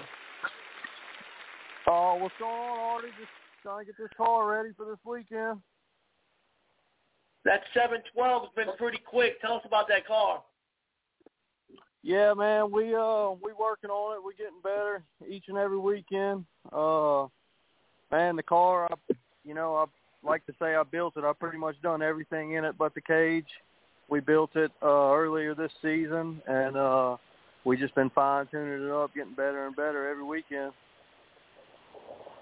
Now, let's talk about a couple weeks ago. Uh, it might have been a month ago, two months ago now, but there was an incident on the on the raceway there where you had early, early on in the race, you had spun out in turn two, uh, had to move to the back of the pack, and um, you came um, through the pack, which was probably about 16, 17 cars, and um, you you had to come from the rear and had to do a lot of work, and you wound up with a great finish there. Um, tell us about that week in particular. I, I really enjoyed watching that race. Yeah, if, I'm not mistaken, uh, that was if you're if you're if I'm thinking right, you're probably talking about Hattiesburg, and uh, I I believe that was the second time I've ever been in that car, and only my second time on Hattiesburg's track. And uh, I did. I, I I spun out, come all the way from the rear, got a second place finish. Uh, all, you know, didn't put a dent on the car that night, if I'm not mistaken. Uh, just just a hard charge. Um, it's happened to me a couple times. Actually, this this past weekend, uh, I did the same thing. At the last time I raced at Hattiesburg, the weekend before last, um, I uh, I hit Joseph Graham pretty hard, man, on a restart, and uh, I just I couldn't be that guy taking the lead. He took out about half the pack when uh when he wrecked, and and uh with with their no fault rule, you know, I didn't have to go to the back, but I, I did it anyways. And there wasn't quite that many cars on the track. I think there was ten, somewhere around in there. And uh same thing, man. I I charged all the way back up to the front, second place, and coming to the checkered flag in uh in turn four, the leader got a little sideways, and I let off to keep from driving through him, and we made contact. I straightened him up. He went went took on the checkered, and I went right on the infield. It uh it wasn't the finish we wanted, but it felt good, you know, to, to be able to come from the back, right back up to the front. I feel like we got a good car, and uh, we we getting better every weekend, man. Yeah, no doubt. Um, um, tell us about your racing career. When did it start, and uh, how long you been doing it for? And So, uh, dirt track racing. This is my this is my first full year. I started uh, well when Out, Outlaw Speedway opened up this time last year. Um, that was my very first time ever on, a dirt track in a V8 uh, rear wheel drive. Uh, back when Minge was open, we we built a Stinger car and and uh, they they shut down before I was really able to race it a whole bunch. Uh, I guess that was about 12 years ago. Um, I've pretty much been around motorsports all my life: drag racing, go karts, uh, dirt bikes, four wheelers, all that stuff. But but this is my first full year racing of you know a, a, a factory stock dirt car. and um, um, I, know you're enjoying it because um, each and every week you're up there battling for the lead. Um, car fast. Um, you're a natural behind that wheel, no doubt. Um, tell us about um, what, what's the plans um, going forward.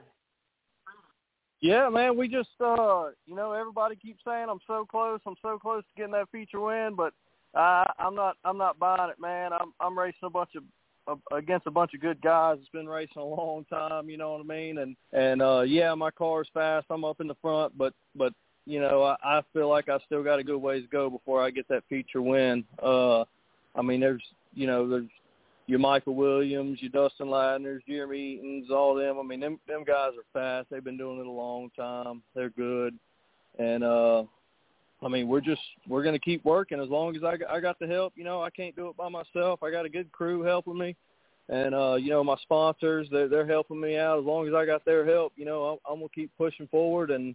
And uh hopefully we'll get us a feature win. If not, you know, we're still having fun doing it and and uh, as long as I got a car to race, I'll, I'll be doing it.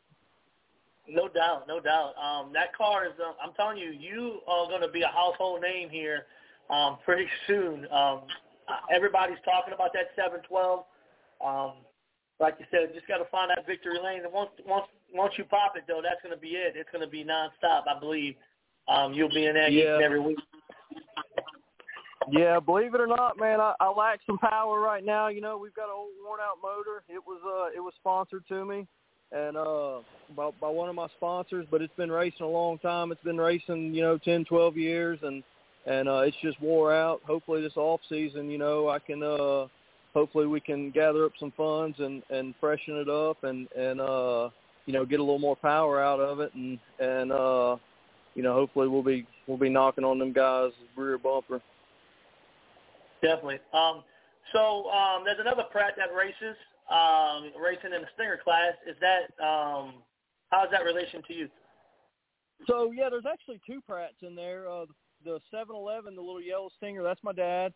Um, you know, it wasn't long after the first couple times I raced, he said, you know, heck, I, I want to do it, and and uh, so so we bought him a little Stinger car, and we're fighting problems with it. He's doing good, but he's every race. I don't know if you see it, but you know he starts off real good and he falls back and he falls back. The car starts missing, spitting and sputtering, and and you know we're we're trying to diagnose it every race, trying to get him a little better. But but uh, I think we're getting close, getting it running a little better, and and he's gonna he he's got a fast car too. He he's gonna be on up there as soon as we get it running right.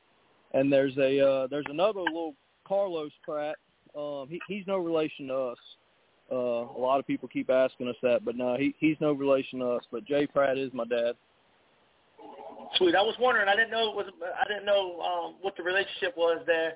Um, so um, that's that's awesome to hear. Um, yeah, that yeah that little yellow car it, it it takes off pretty good, like you said. Though um, as the race goes on, it it, it goes um yeah it, it goes a little south.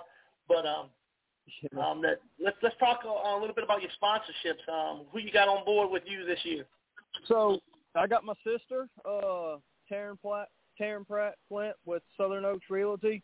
Oh man, she's helped me tremendously. Polk's Drugs, uh, there in Biloxi, uh, on Pops Ferry Road. They've helped me. Bass Bucks and Birds, Zach Russian.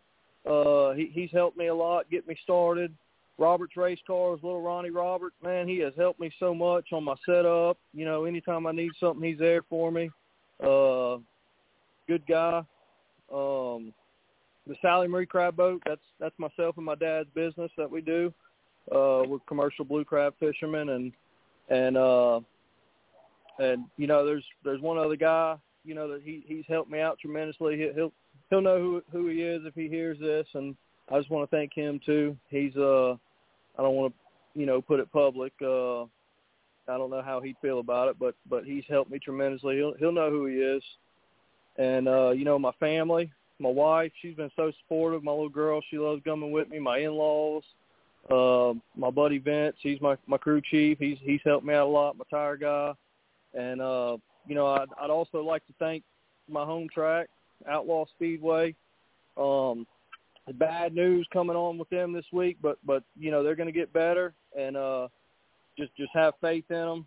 They're they're doing everything they can to make it better, and and he's really helped us, especially us in the factory stock class. He's he's bumped our pay up, man, because we're having such a big turnout, and and I feel like he'll do that for any class if y'all bring the car count to him. So y'all support him. Let's get him back going and uh just making a good turnout for him. Well, I got a I got a message here. Uh, when um, I, I'm not, not sure if I'm going to say this right, but when Lena Thibodeau said it's all in that mullet. yeah, she likes that. Uh, yeah, it it it flaps in the wind. I think it helps me. It's like a built-in spoiler or something. Yeah, yeah, something. Charles Young said Mullet Nation. yeah, we. I think it's making me faster. Hopefully, the longer it gets, faster we'll get. There you go. Hey, nothing wrong with that. If it makes it go quicker, um, keep doing it. Um, um, hey, I love I um, everything about. Um, I love everything about I want um, the 712, and um, I'm excited to um, to um, call the races when you're out there. Um, you're one of my favorite drivers, and I don't really know you that well, but uh, from this year alone, um, I really enjoy watching um, the 712 run um, at both um, Hattiesburg and at um, Outlaw. Um, tell us about, um, you know, you, you got some the heat races that you, you seem to be dominating in, and um, you know, like you said, you just got to get that one feature win in. Yeah, and I think it's going to be. Yeah, man, I think it's going to be good. I've I've probably won ten heat races this year. You know what I mean? I, I've been I've been killing them. There ain't many that I haven't won, and uh, but you know we we we've had some mechanical problems as well that's held us back. And but but we're gonna get better. We're gonna get closer. And and before I you know before I go off, I just want to thank you for everything you do, recording the races. You know, coming out, just spreading the word about the the sport, and uh, you know I appreciate everything you do as well. Awesome. Thank you so much, and thank you for being on the show. Um, and when we're going to be um, cheering you on here um, this Saturday night at Outlaw. Yes, sir. I appreciate it, man. I, hopefully, we're going to make Hattiesburg and Outlaw this weekend. Awesome, awesome. We'll be cheering. Um, hashtag Mullet Nation, I believe, was going to be a, a trending topic here. Um, but, Sounds um, good. Good luck this weekend, and we will see you at the track. Thank you, Artie. All right. That is TJ Pratt. Um, that is the driver of the 712 factory stock um, at Outlaw Speedway. Um, always up there in the in the front, really good. Um, we enjoy watching him each and every week, and uh, we are uh, excited to see him again this weekend coming up. All right, we got Kevin Dixon on the line here. Kevin Dixon, Dothan Motors Motorsports Park. Um, what is going on over there in your neck of the woods? Nothing much, Artie. We just getting ready for a big four weekends in a row of racing coming up at the end of October and beginning of November. Uh-oh. Tell us about that. So October the 9th and October the 16th, we're going to have uh, weekly races, uh, just our weekly classes, weekly payouts. Uh, October the 24th, that's a Sunday, we're going to have the uh, third and final last man standing race of the year. That's like a 150 lap demolition derby style uh, endurance race. Uh, we're going to have monster trucks the 30th and 31st of October, and then uh, what I've been waiting to announce on here for a long time, November the 4th, 5th, and 6th is going to be our first annual Peanut Classic. Uh, we got six classes of racing for that. Street stocks are $5,000 to win. 602 late models, $3,000 to win. Open wheel modifieds, $2,500 to win. Vintage cars are 2,000 to win. Enduro slash pure stocks are $3,000 to win. And then your four cylinders are $1,200 to win that weekend.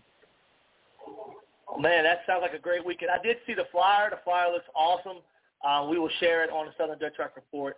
Um, definitely, um, as soon as we're done with the show, we'll definitely share that flyer up.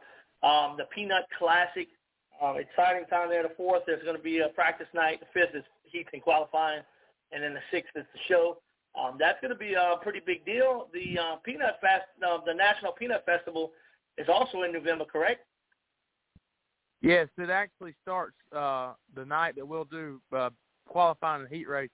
Uh, it actually starts, although we have no affiliation with that, uh, it's still going to be pretty cool uh, to be able. Uh, Peanuts is a big a big money maker and a way of life for so many people in this uh, area. So it's going to be cool to kind of pay tribute and heritage to all those farmers and, and name this race the Peanut Classic.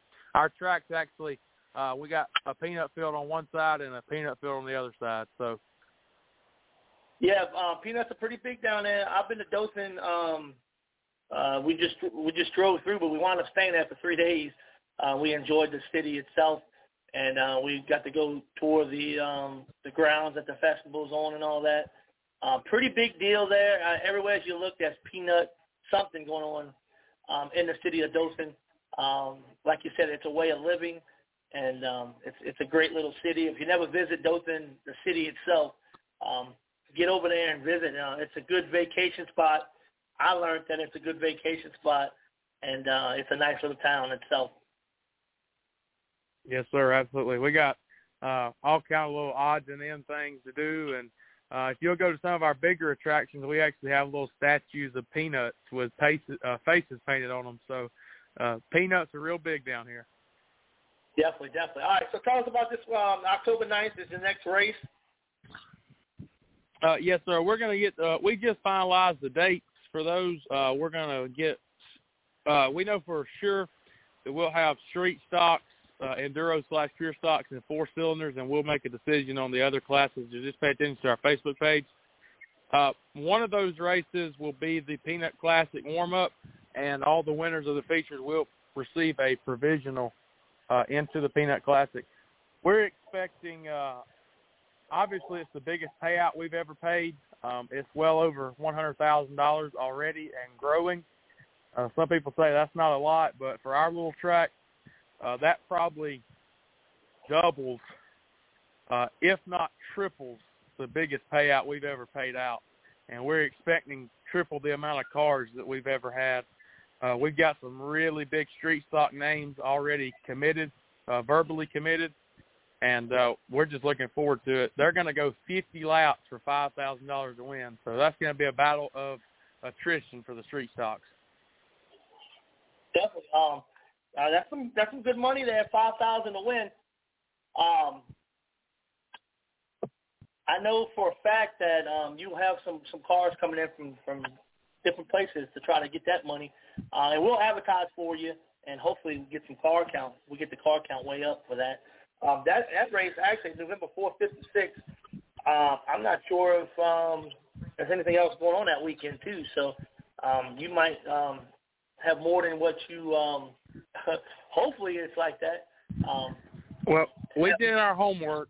Uh, we definitely did our homework, and we tried not to book. Uh, you know, I told you for like three straight weeks there that we had a big, big announcement coming, big announcement coming, big announcement coming. This race has been in the works for several months, just trying to plan it out, make sure we had the resources and stuff, and we finally got a date finalized. And we don't think we've booked on top of anybody, at least within Georgia, Florida, Mississippi, and Alabama. So we're hoping to have a.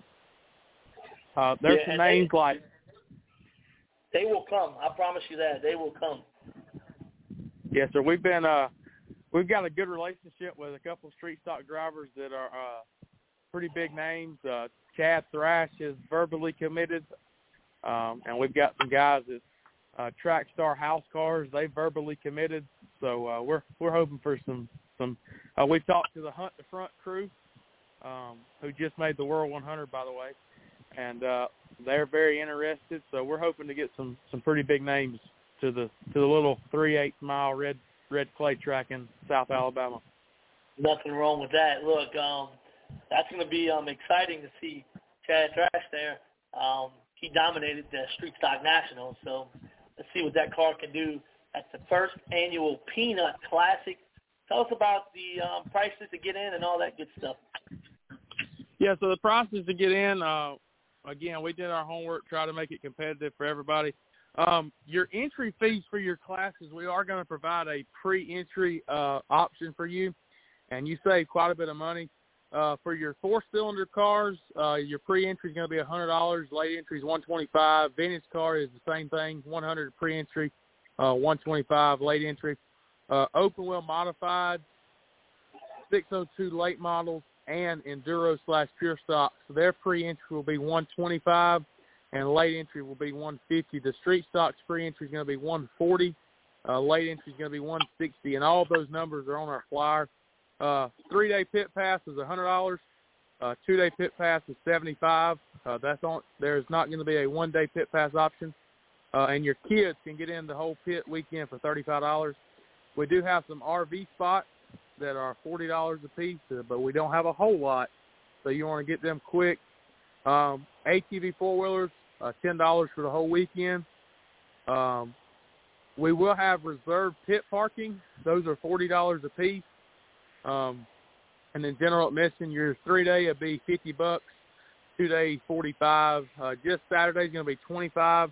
Uh, just Friday's going to be twenty, or just Thursday's going to be ten.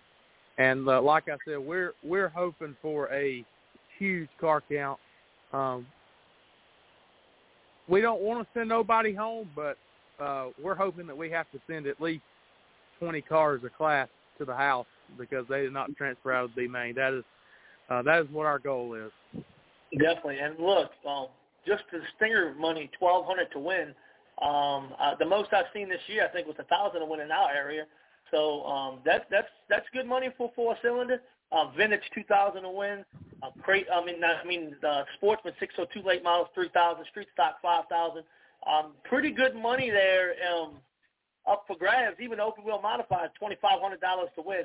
Uh, I'm sure this race is going to be huge, um, and it's exciting that it's in November. Um, um, definitely gonna gonna be there on that Saturday night for sure. And um, um, what about the sponsors? Um, you want to give any shots out to the sponsors of that race?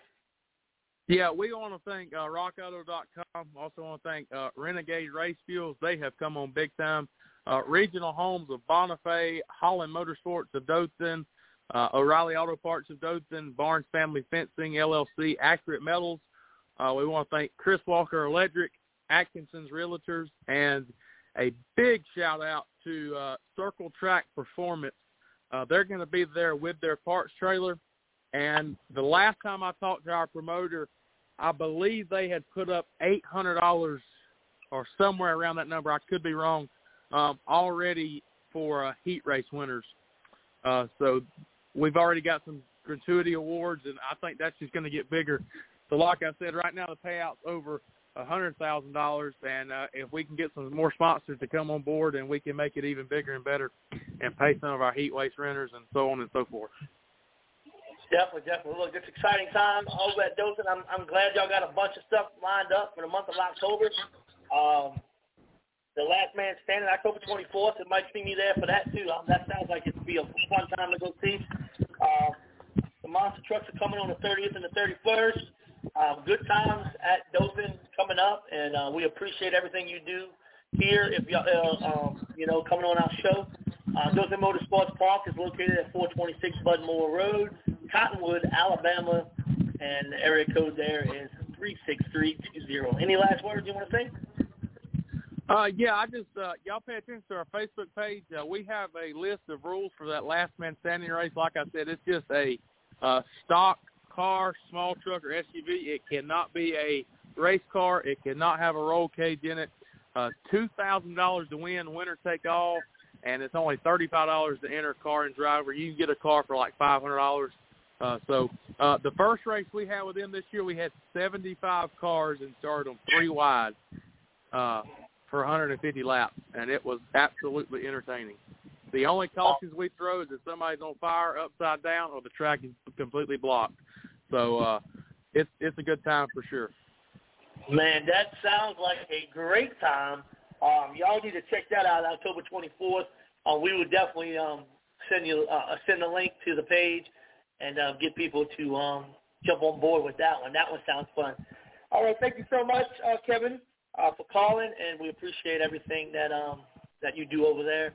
And um, 100 plus cars for for for that last race that y'all had for the uh, you know for the last man standing, and it sounds like a crash fest. It sounds like a good time. So uh, three wide start uh, should be interesting. Yes, sir, Artie. Thank you for having us, man. Hope y'all are doing well down there in Louisiana. Y'all are definitely still in our prayers. Definitely. Thank you. We need them down here. All right, y'all. Um, we are going to move right along here.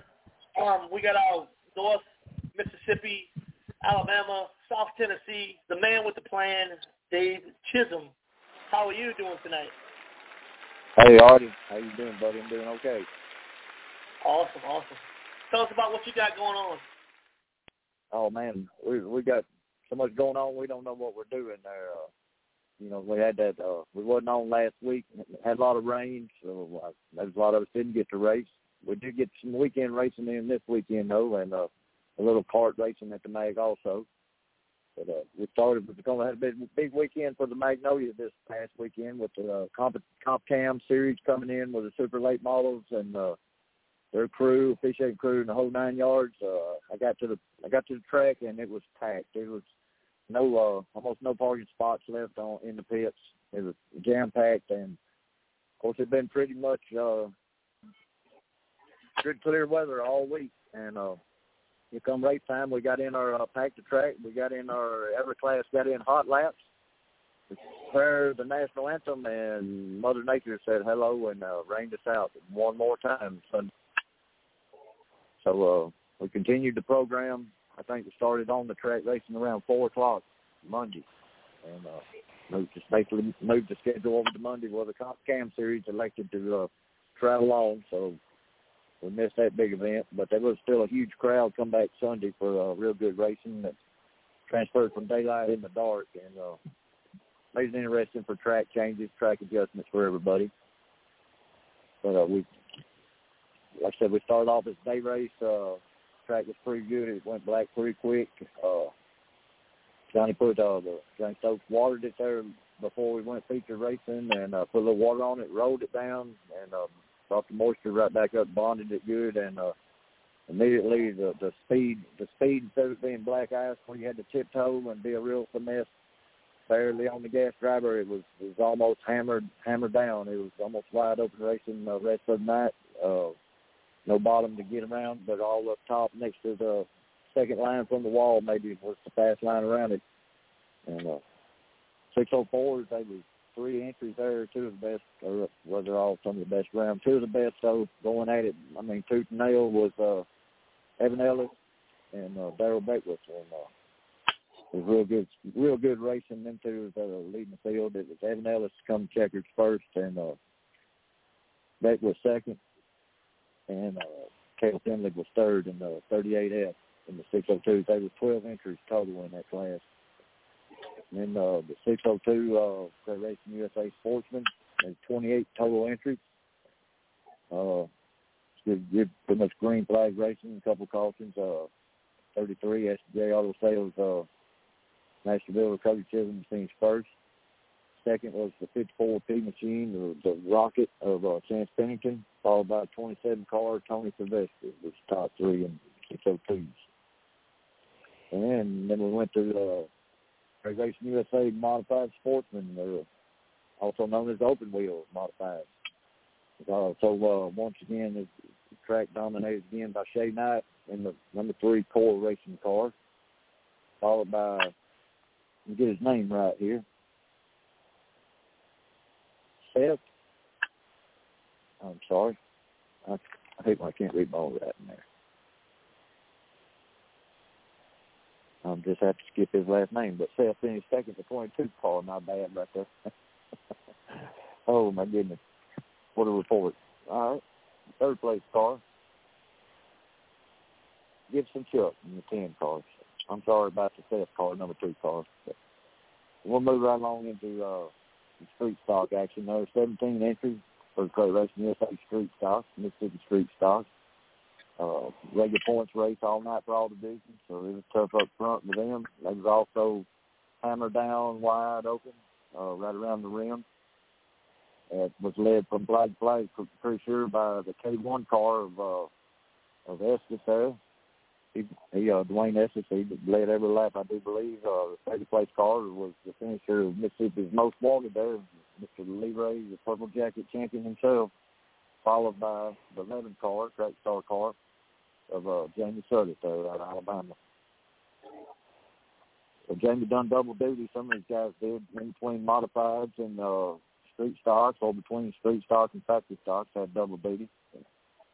We'll go in the factory stock division. There was 32 entries there, the largest class of night, followed by the uh, 602s, which had 28. Factory stocks, we they split it up, had two features. So uh, the first feature winner was uh, 18P car Johnny Panel uh, followed by Nathan Page in the 16 car. Third place car, the 14 uh, Freaky Pass car of Aiden Fletcher was the top three in uh, feature race one. Feature race two uh, was won by uh, Brian Fordner in the 99 machine, followed by number two with C.J. Hodges. And Jamie Sudduth double duty uh, for the driving for the D1 car. He can come in third in that race. So Jamie had a couple top threes this weekend in two classes. And last but not least is the little hot shot class. We had uh, three entries. And winner was Taylor Murphy in a 3M car, the 16, Dr. Robert Eden, and Howard Law finishing up in the last uh, spot there. So that's pretty much the car action from the mag and uh, Magnolia. And maybe we'll resume in a couple of weeks. I think a regular, another regular points race. And the mini mag track, the go kart track, is scheduled to race this Sunday. Uh, before I get into that, there is a big race this weekend at uh, Columbus Speedway, the old track, uh, the Bull Ring, Mississippi's oldest uh, dirt track, continuously running every year since 1962. So she's still in operation. I think Saturday night paying good money, thousand to win. I believe 602 and maybe 150 guaranteed start money for it in another class or two. But uh, a lot of good racing and some money up for everybody this weekend at the Bull Ring at Columbus Speedway and go to Facebook and get all the particulars, the gate fees, starting times, and all that. And Sunday, Sunday at three o'clock, uh, go kart racing at the Magnolia Motor Speedway uh, on the track, inside the track at the Mini Mag. And just a, a reminder to maybe some guys that's coming that do listen. Uh, this weekend we will have scales set up and start getting everybody laid out what class they run and and get them headed towards the right weight and all of that. And probably to do a little engine checking just to make sure everybody does fit in in the class it's supposed to there. Probably uh, and the carburetor size and the valve lift probably, but it's trying to trying to get everything sort of like get them herded into the right right group there where we're all pretty much even in every class. So we're not not particularly just to go down there and take say you well you're you're done you're out. You're trying to trying to get it all straightened out and get it get it way it's to be done every every race. So that way it's fair for everybody. And we don't have a little guy racing in the same class with a big guy you know 200 pound weight advantage. So so evening things Yep. up for it and and continuing on with it. And uh, so we only got like four or five classes. So they got like kids, little sharp mini late model cage class. Uh, and a kids class like a stock a stock cam, stock motor, and we have an adult stock class, and we have uh basically uh the rest is modified pretty much. There's there's a there's a stage two class which lets you run a six fifty car, twenty two pound valve springs, and uh what am I missing? Uh, uh CL one or CL two camshaft, which is kind of peppy and what pretty much what clones and everybody run now. That's with big pipe. And the 650 car does, you know, it adds a lot of lot more performance than the stock 615. And then we have the uh, stage three class, which pretty much allows any cam you can stick in it with port and polish allowed with a max uh, 26 pound valve spring and a 690 Venturi bore card. So just pretty basic rules. Let guys do it yourself, play with them, build them. You know, be able to assemble them without having to go to a major engine builder. You know, have them build or ship back and forth. That's the do-it-yourself guys and the guys that want to learn. Uh, you know, get in there and uh, work on their own stuff. And guys here around here, local, local that even support that, they offer like a free class every Thursday night here at PRL Motorsports. Uh, Brad Logan and and most times Johnny Stokes, Dr. Kurtz here with some uh, other guys, Hunter Carroll, that uh, guys that want to bring their motor in and and build one or or work work or put in a cam or or just learn more about it and with their own hands and all that. They're you know they're more than welcome to bring them and and be instructed and and uh, you know they they got their tools in their hands and they do the work. So I mean they're just trying to help grow the the karting industry and, and uh, that enthusiasm around here is real big. We, 'cause we don't race for money.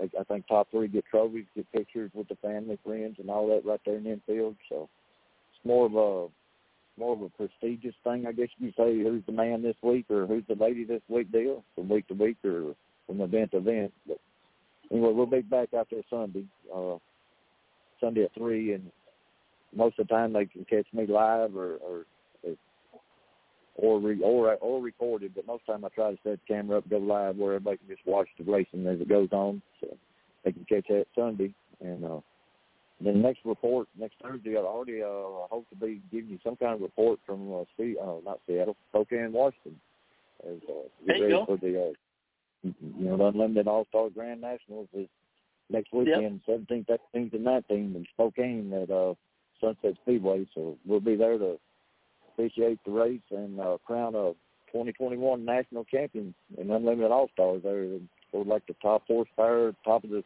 top shelf that you can go and go karting. So that's going to, uh, and also we're only going to be there's four positions open by qualifying that's locked in. I think the next six have to be heat race winners, followed by the remaining eight in, in uh, D main. So we're taking 18 of the best in the nation uh, to the feature. There's 40 to 53 entries signed up. So guys got to get on the program. Got like a one in four shot of uh, locking in on that deal. So it's going to be some good racing. And anybody wants to watch it next weekend, then go to 360 Dirt TV and uh, pay per view or whatever. He'll have uh, full coverage of it.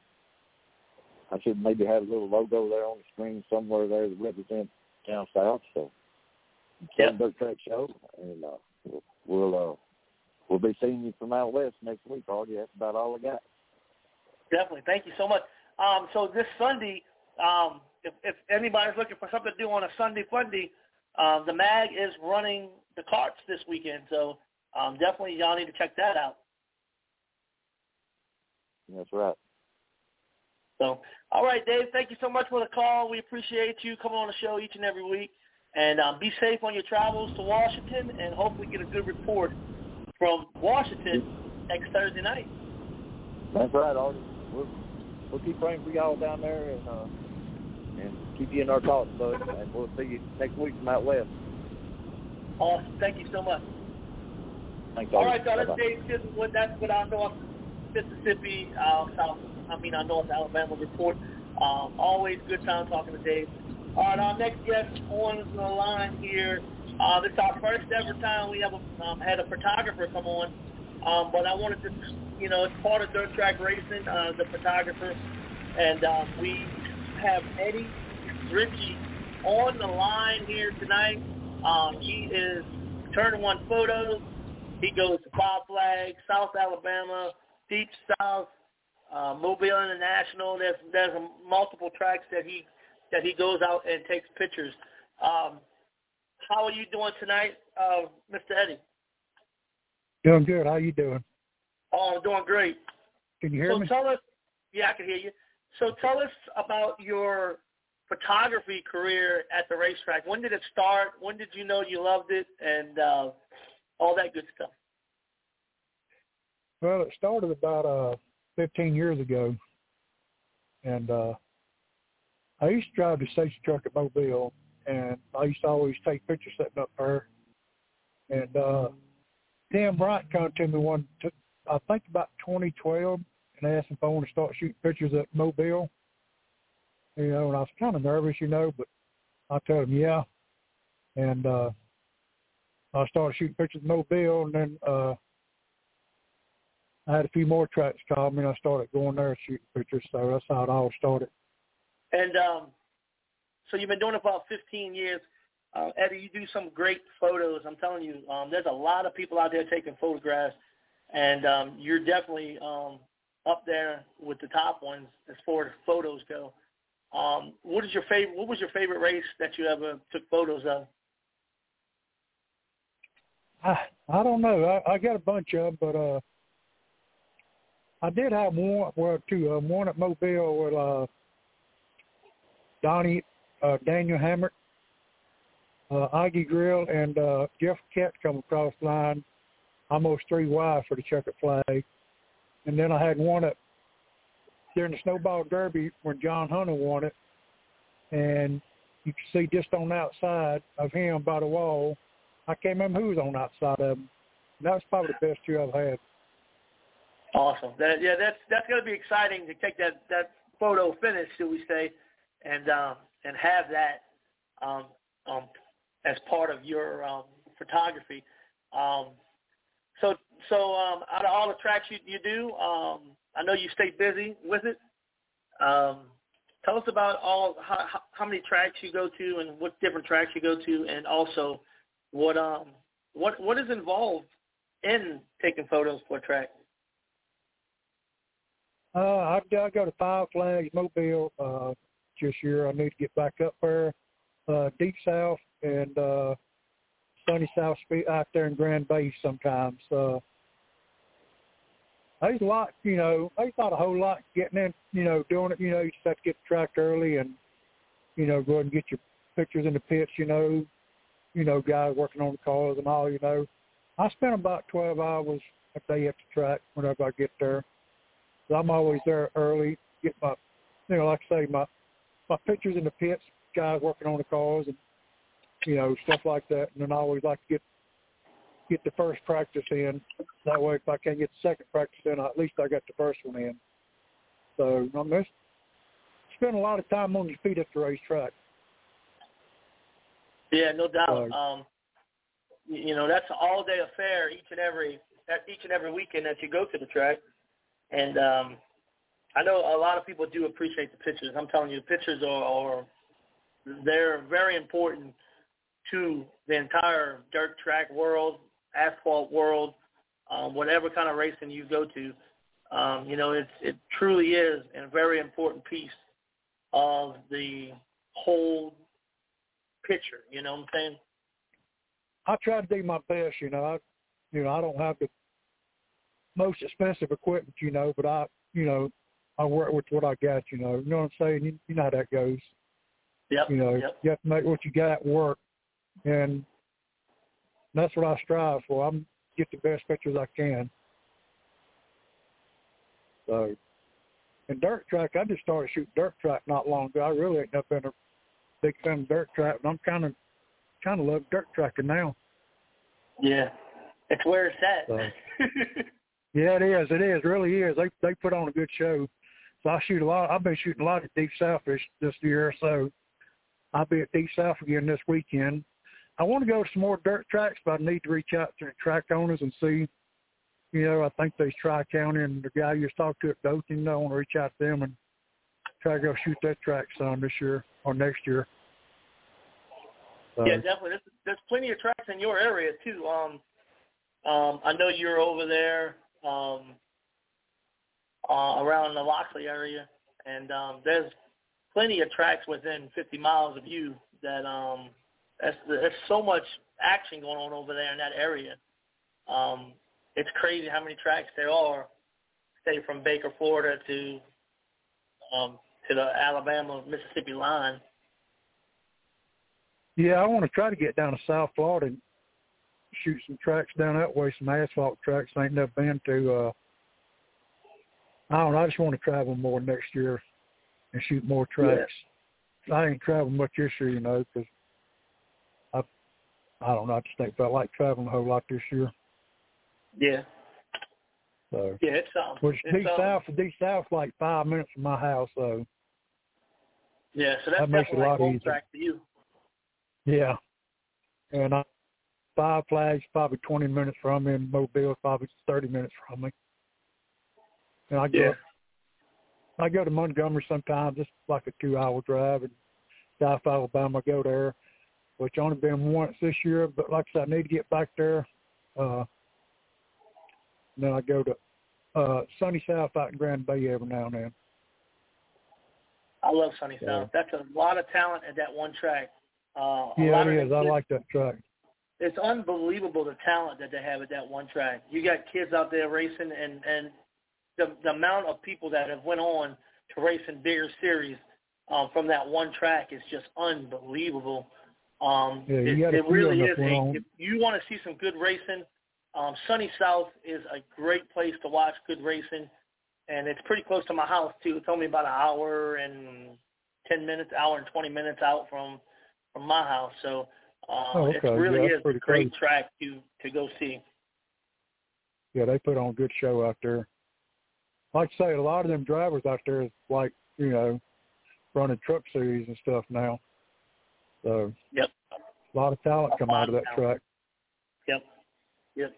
So, It's, it's it's crazy how much talent they have in one place. Every time I go there, I'm just soaking it in because it's it. I can't see that in any other track. How much talent they have in one track, and these are all kids. These are these are little yeah, kids. Yeah, they're all kids. Uh, yeah, and they they grow kids. up They like,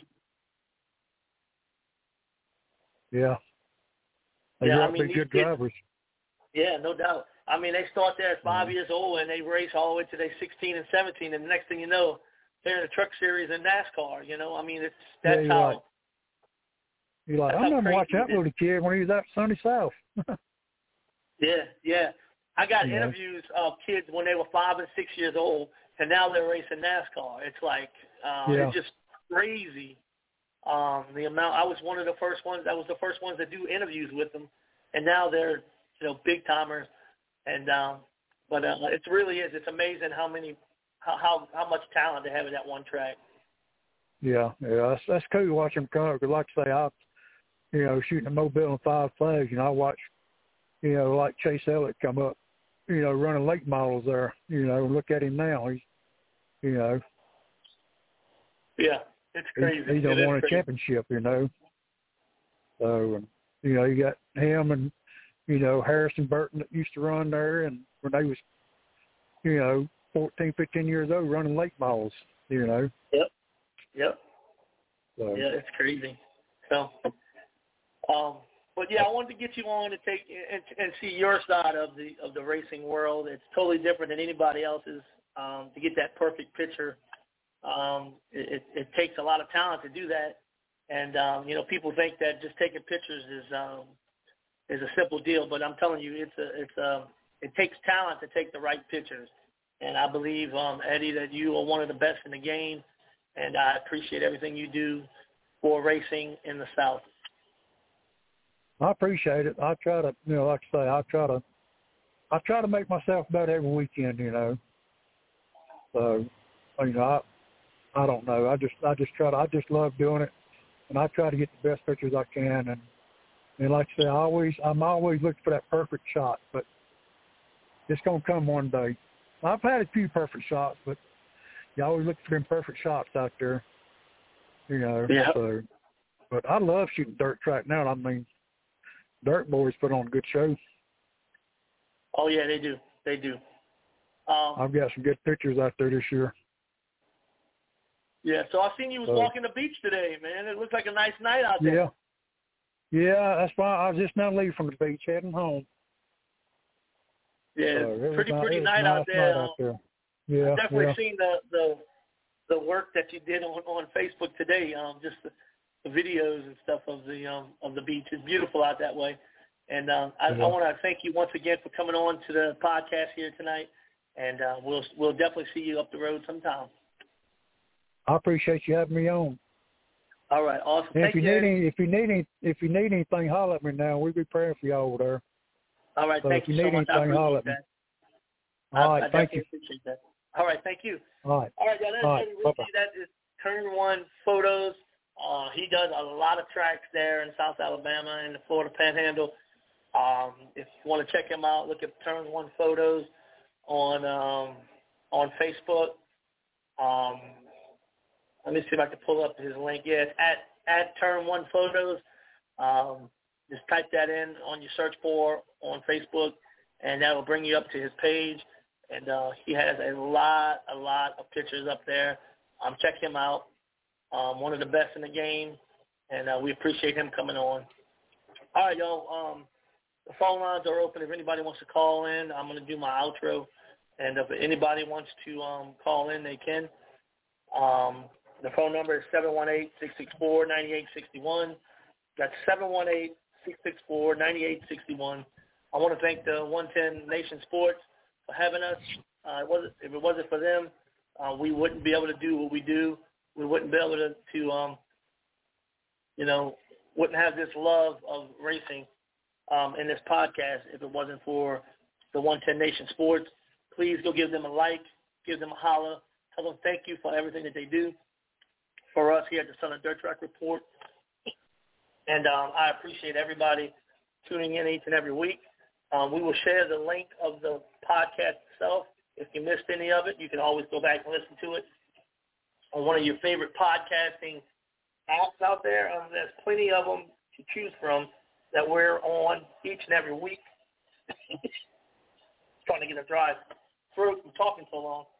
Uh, I've been pretty much under the weather all day. So um, just appreciate everything that they do over there um, at the 110 Nation Sports. Uh, we will share the link to their page as well and get them up and running. All right. Uh, we want to talk a little bit. Um, I'm going to end the show here with a couple of different tracks here. We're going to run through them real quick. Um, Whynot Motorsports Park will be having the Fall Classic. It's coming up. Stay tuned for more information about that. Um, we're definitely going to have that um, rolling there um, at the Whynot Motorsports Park. So um, um, make sure you keep keep up with the Whynot uh, Facebook page. The Fall Classic is one of the biggest races in the South, and you want to check that out. Um, and also, Pike County Speedway, they will be, uh, I believe they're not running this weekend. Um, now that I say that, I'm not too sure. Um, no, they run in the limited mod. Never forget twenty thousand dollars to win limited mods. I believe is this weekend. I'm not sure because they've been um, canceling because of the it's a hard hit area from Hurricane Ida. Um, so still a lot of recovery going on down there. So it looks like they might not be open this weekend. They have posted on the sixth that they closed um, this weekend due to recovering from the storm. So they had no racing there um, at Pike County this weekend. Um, don't forget Alan um, Netherland um, family in your prayers. Um, he was a mod driver and passed away. And um, Jambalaya 100 is coming up. You don't want to miss the Jambalaya 100, October 28th, 29th, and 30th at Pike County Speedway is going to be the place to be. Um, just a reminder, Baton Rouge Raceway is no racing this Friday, September the 11th. Um, as you know, a lot of people, uh, you know, they still don't have electricity. Some, um, a lot of damage in that area.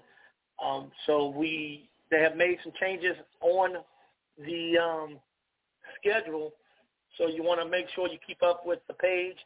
Um, September 11th, no racing. The next race at Baton Rouge Raceway will be Friday, September the 24th, uh, a regular Friday night show, and then Friday, October the 8th, uh, we will have Friday night racing sprint cars, um, possibly sprint cars. They're waiting on the confirmation on October 8th race on that Friday. And then the Louisiana State Championship, Saturday, October 23rd, with open practice on October 22nd on that Friday night. So they have practice on the 22nd, Louisiana State Championships on Saturday, October 23rd. We move on to uh, the the Thunder Valley Speedway in Glenmora, Louisiana, and um, they will have the never forget September 11th nine-wing. Um, let's see what this is. Nine-wing, twenty dollar draw fee, ten dollars um, transponder fee.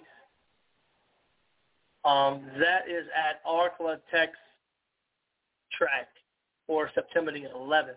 They're having a non-wing race at, at Tech.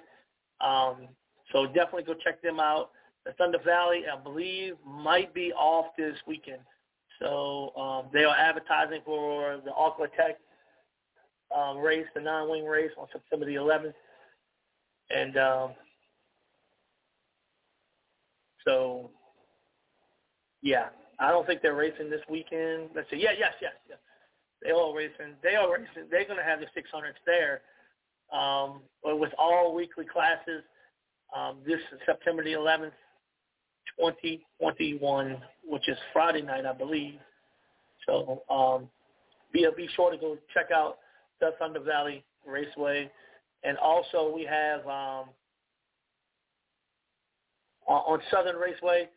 Um, Southern Raceway has a um, night to remember um, this week, the 9/11 Memorial Race, 602 Sportsman, Pure Stock, Street Stocks, Vintage, Stingers, non-wing sprints. Racing starts at 7 p.m. at um, Southern Raceway. Uh, don't want to miss that. Um, Tammy could not come on tonight. She is under the weather. Um, but I wanted to, to hit up Southern Raceway and let you know what was going on over there. Um, they will have a fireworks show, and if you've never been to a fireworks show at Southern, it's a pretty good show. So um, um, y'all go check them out over at Southern Raceway in Milton, Florida. And that is our update on the tracks. We do have a caller on the line, so let's um, let's get that caller in. Do we have a caller on the line? All right, no caller on the line. Okay, I thought I thought I had seen that a minute ago.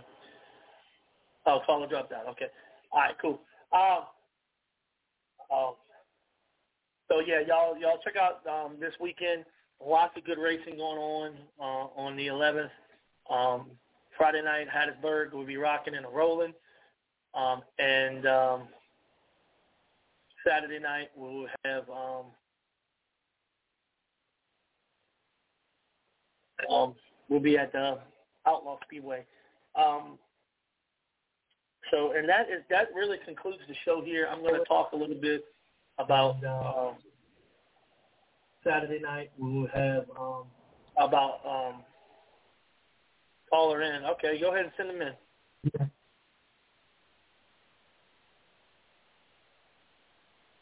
Hello. Hello. Hey, Artie, can you hear? Yeah, I can hear you. What's up? Hey, man, Robbie Johns. How you doing, brother? Oh, I'm doing great. How about you? Oh, ain't much to me, man. Jared wanted me to call in and talk to y'all a little bit tonight about the uh, first thing I want to ask you, man. How's your property and your loved ones and your relatives and all in Louisiana? Because we made a trip over to Houma uh, day before yesterday and picked up some stuff and had to come back. We came through there and I mean, for the most part, the roads look good, man. But uh, man, the power lines is all in the bayous. Yeah, yeah, it's pretty bad down here. Um, we just got power just the other day. Uh, there's still several places here in Slidell that don't have power. Um, this storm really came and, and, and made a jog a little bit to the east, a little bit more than what we wanted, and really put a damage on our city. Uh, I have three trees down in the yard. I still haven't got a chance to cut them up. I'm going to have to find somebody with a chainsaw soon, uh, get those trees cut up. But um, it's been um, it's been crazy to say the least. This last week really is um, it's a it's a it's a test from God, is what I say.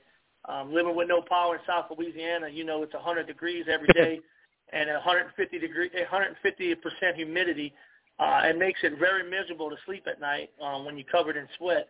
But um, thank God that the power's back on here, and um, everybody made out pretty good. I have a cousin that lives down in Gaines, Louisiana, and Gaines is right down there where the storm came in, basically. Um, his place uh, made it. Uh, they did get some damage on the roof, and um, the two houses next door to him are gone completely. So uh, it's crazy Hmm. how one house was spared, and uh, well, not spared 100%, but you know, it's crazy how that works. But um, yeah, it's been a, it's been a crazy, crazy, crazy um, time. Well, man, God bless all y'all over there, and anything we can do to help any of y'all, y'all. I mean, don't hesitate not to ask. You know. Definitely, definitely. So tell us what's going on in your But- neck of the woods. Man, we just been sitting here in Baker watching it rain just about every other day. Really, um, I got that old sprint car I've been piddling with a little bit. Most part, been spending some time with my dad. and We rebuilt a little old uh, Boston Whaler 13 foot boat and put all new wood in it, and just been kind of hanging out with him a little bit. But I'm getting back to my racing thing pretty soon, and uh, try to get my sprint car deal kicked up and going. You know, as we had some bad luck with the first go around, so the second go around should be better. But uh main thing I got pushing now, man, is this racer race safer fuel uh arrestor. Um it's like a bulletproof vest you put around your gas tank, fuel tank, fits all tanks. Uh we can make them for sprint cars to midgets to go-karts to anything. Um it's ballistic nylon, got absorbent liner in it. Anything happens to the fuel cell, gets a hole poked in it or whatever, that liner takes into play and kind of wicks it up. You know, it's kind of like busting a glass bottle with gas in a wool sock against a wall. It'll break and it's going to leak, but it's all contained in one area. You know what I'm saying? Rather than letting it blow through the car and you know catch the driver on fire. I mean, we wear a race suit to protect the driver from a fuel fire. Why not protect the fuel cell also? You know. Correct. And no doubt, um, But, we, uh, we hear a lot about it. This is the first time you got on the show. Um, it, it's a good tool. You can check out your Facebook page. Show us how to get in touch with you. Yes, sir. It's uh on Facebook. It's Race Safer Fuel Arrestor, and you can click on our page. We got a link there for PayPal. Um, I got a manufacturer in North Carolina, and I got a distributor in North Carolina with Cool Mat. Um, you can go to coolmat.com or you can call Patty at Cool Mat. She's a really super nice lady. She sells uh, heat insulation materials and stuff for NASCAR and all kind of. Uh, well, she's. I mean, she sells to everybody in the world, man. She uh it, she's got a gasket she made for the Hubble telescope, you know. I mean, she's she's her company is, is something to to see, man, all the stuff that she makes and does. Um she works with a lot of the car manufacturers and I got on board with her and she's helped me. You know, I've worked on this thing ever since Geoffrey Bodine hit the wall in Daytona in the very first uh Craftsman truck race.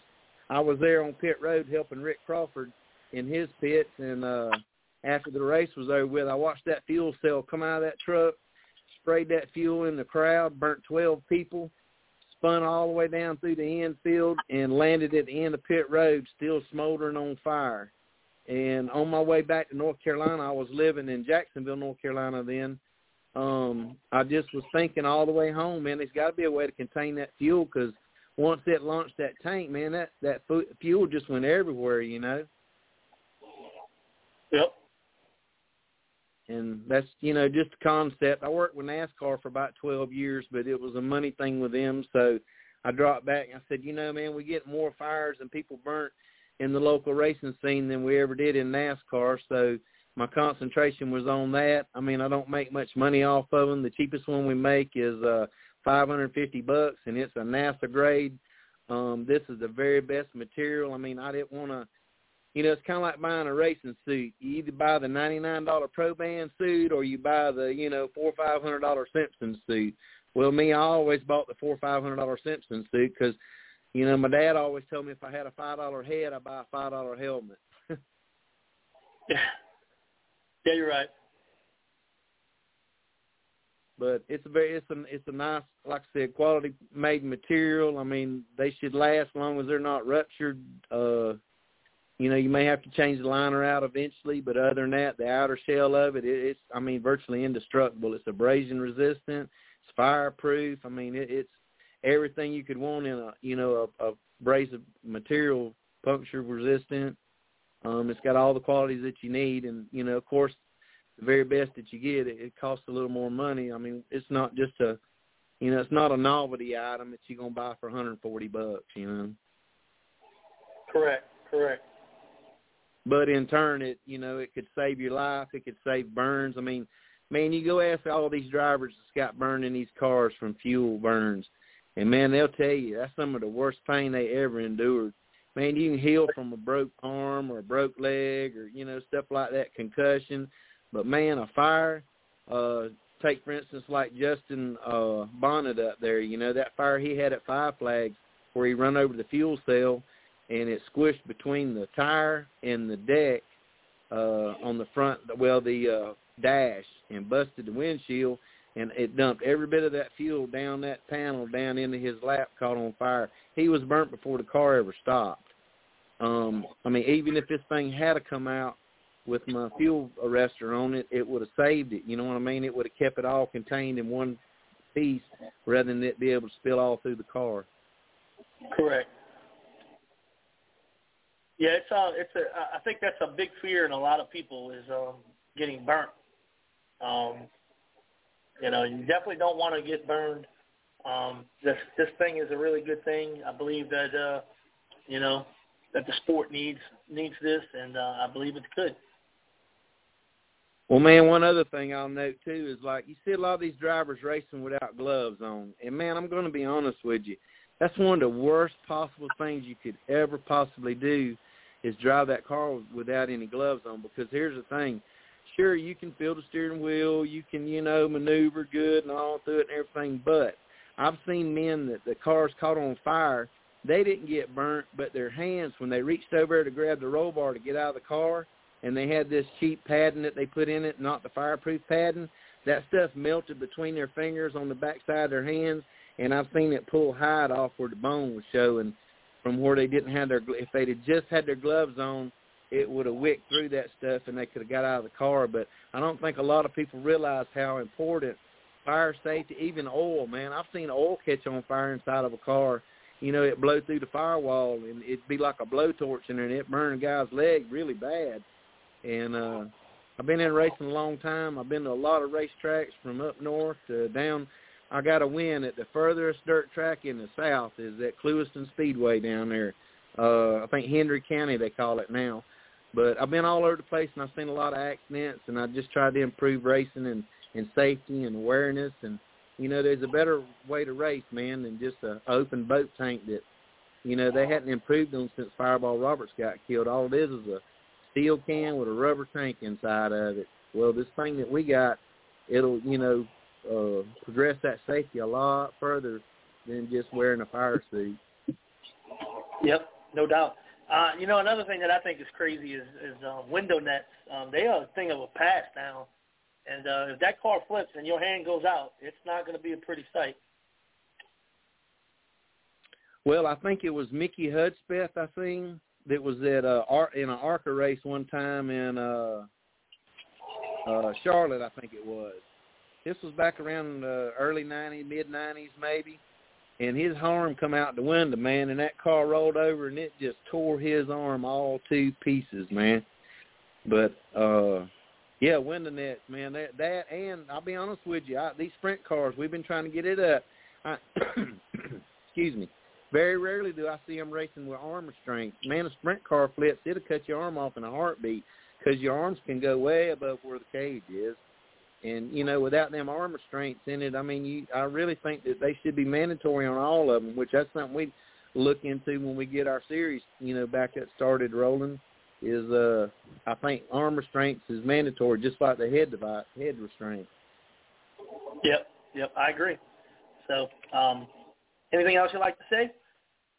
No, sir, man. Other than one thing, man, I got a request on the train wreck show. You got to do some more chicken songs, brother. I love the chicken, man.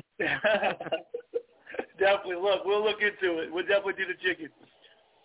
All right, Artie, man. You have a good night, man, and thank you for letting me call and talk to you again. And if uh anybody needs anything with our fuel arrestor, go to our page. And I give a shout out to Jared, man. Jared Hudson is one superhuman being. He he uh helps me with that and my my racing thing. He won't let me say no a lot of times, and I just thank God for him. He he's a real inspiration in my life, and he helps me a lot, man. And y'all y'all give kudos to that boy because he puts his heart and soul in nothing but dirt track racing. Yeah, no doubt, no doubt. Jared is is the man with the plan. I'm not gonna lie there. And we appreciate what you do too, Artie. If it weren't for you, man, none of us would have this avenue to be able to get on here, voice our opinions, these products, uh, these racing shows. I mean, not, man, you can get on y'all's show and you can go there and and figure out wherever you want to race, anywhere during the week that there's a show going on. And I thank y'all for that, man. When I grew up in the in the early '80s, first started racing, dude. I mean, we had word of mouth on the way. We knew about big races. Off you, we didn't have no, you know, show to get on. We didn't have no flyers. I mean, very rarely was anything on television, newspaper, and man, y'all have just brought this sport so far along with this, you know, reporting and stuff that y'all do. And I thank you for every bit of it. I appreciate that. I really do. Um, it means a lot. I've really busted my tail for many years to get to where we're at today, and um, I'm so so thankful um, for everything and everybody's um, input on this. So I well, we all appreciate proud of you, brother. Definitely, definitely. You be safe and um, nice talking with you. Yes, sir, Artie. You have a good night. Thank you, brother. All Y'all right. have a good day. Bye bye. All right, you too. All right, y'all. That is uh, Robbie there. Uh, Robbie John. He does the low buck sprint car series as, as well as the Safe Fuel Arrestor. Um, you can check them out on Facebook at facebook.com slash race safer fuel arrestor. All right. You know how I like to end the show. I like to say something, and then we'll end the show like this. Um, this weekend is 9-11, and um, I don't even know how long it's been since it's been. It's probably 20 years. I think it's the 20th year anniversary of the 9/11. Uh, if I'm wrong on that, don't don't don't um, don't shoot me. But um, um, 9/11, I think, touched all of us as as not only human beings but as Americans. this country, after that happened, it took that to happen to make this country um, united as one. It was united as one for many, many, many years. Um, everywhere you look, there was an American flag out there. Everywhere you look, there was a yellow ribbon around that old oak tree. You know, um, people support the troops, support America. Um, we're gonna get you back for this kind of deal. You know, there were songs written about it. Toby Keith wrote a song. You know, I'll put a boot in your ass. It's the American way. And um, it, you know, um, Alan Jackson, uh, where were you when the world stopped turning? Just um, it really shook this entire nation, and it, it took that to get us all together as one um, to see the the, the enemy. Um, 9/11 is, is it brings back some terrible, terrible memories for me. I was getting on the bus. I remember exactly what was going on. It was me and my friend Angelo lived across the street from me. Uh, we was getting on the bus that morning, and my mom, she opened the door. She said, "Y'all hurry up! Y'all come over here. I want to show y'all something on TV. There was a plane that hit one of the buildings in in uh, New York." So we run inside. We look. At the World Trade Center's on fire. I didn't know what was going on at the time. Uh, it was one plane that hit the hit the tower. wasn't sure exactly, you know, even what it meant. Um, and then we watching it right there live when the second plane hit. And I remember getting on a school bus going, man, that's crazy. Two planes hit two buildings at the same time, you know, basically simultaneously. Um, it was um, just something that we, we, we will always remember as Americans. And I remember by the time I got to school, when we got off the bus, um, they was talking about the Pentagon had got hit. And that whole day, that entire day, we sat at school and did absolutely nothing but watch TV. And I remember just um, seeing some some rough stuff going on in New York City. Um, and the Pentagon got struck. Another plane went down in a field in Pennsylvania. We was all wondering where else they're going to have planes. Like we, like honestly, it was one of those deals that you didn't know there was 50 more planes heading for buildings or heading for areas. Uh, just a scary, scary deal for the United States. Um, it's what caused the war that war that's been going on forever. Um, and then this past recently here, we lost 13 soldiers um, in Afghanistan. You know, it, it's kind of weird that it happened right around the anniversary of September 11th. Just a couple weeks ago, um, we lost 13 soldiers. Listen, I'm an American. I love my country. I love everything about it. I, I couldn't be more prouder to live here. Uh, I know there's a lot of people out there that have different views on different things, and I'm sure we'll be criticized for some of the things that we might say. Um, but I'm an American. I love my country, and I love my people. And, and as a dirt track family, I'm telling you, there's no there's there's no more no greater love and human beings than being part of the dirt track nation. And um, that is um, that is just something that I'm proud to say I am part of. Um, we're a bunch of um, you know rednecks that love the American flag, that love the American people, that really understand what's going on. And I, I just I, I don't know exactly um, what some people's thinking are about different issues, but um, we're all one. We're all American, and that's that's um, there's no color. It's red, white, and blue. That's the colors that we rep. And um, I just want to say that um, God bless this country. Um, God, you know, we pray to you every day about this country, and um, we hope that that we come back stronger and, and, and stronger than ever as a country, as a people. Um, I thank y'all so much for tuning in tonight. Uh, I love each and every one of my, my listeners, my viewers. Um, we'll share the link on the page. We want everybody to hit it up and listen to the show. Uh, it was a great show tonight. Um, but just remember that we all here in the United States, we all live here, and um, we love America, and we love dirt track racing. And that's two things that I can honestly say. You know, Rod Southern says it every week at the track. Um, we stand for the pledge and kneel for the cross, and that's uh, that's a big time statement there, because that's what we do in dirt track racing when you hear that a Star Spangled Banner playing over the over the radio at the track, you stand up, and it really does hit you if you're American. Um, I, I love listening to it. Uh, it brings tears to my eyes. Um, Ron did something on Memorial Day. He played uh, taps over the loudspeaker, and I'm telling you, that is chilling. Uh, it chilled my spine um, all the way down.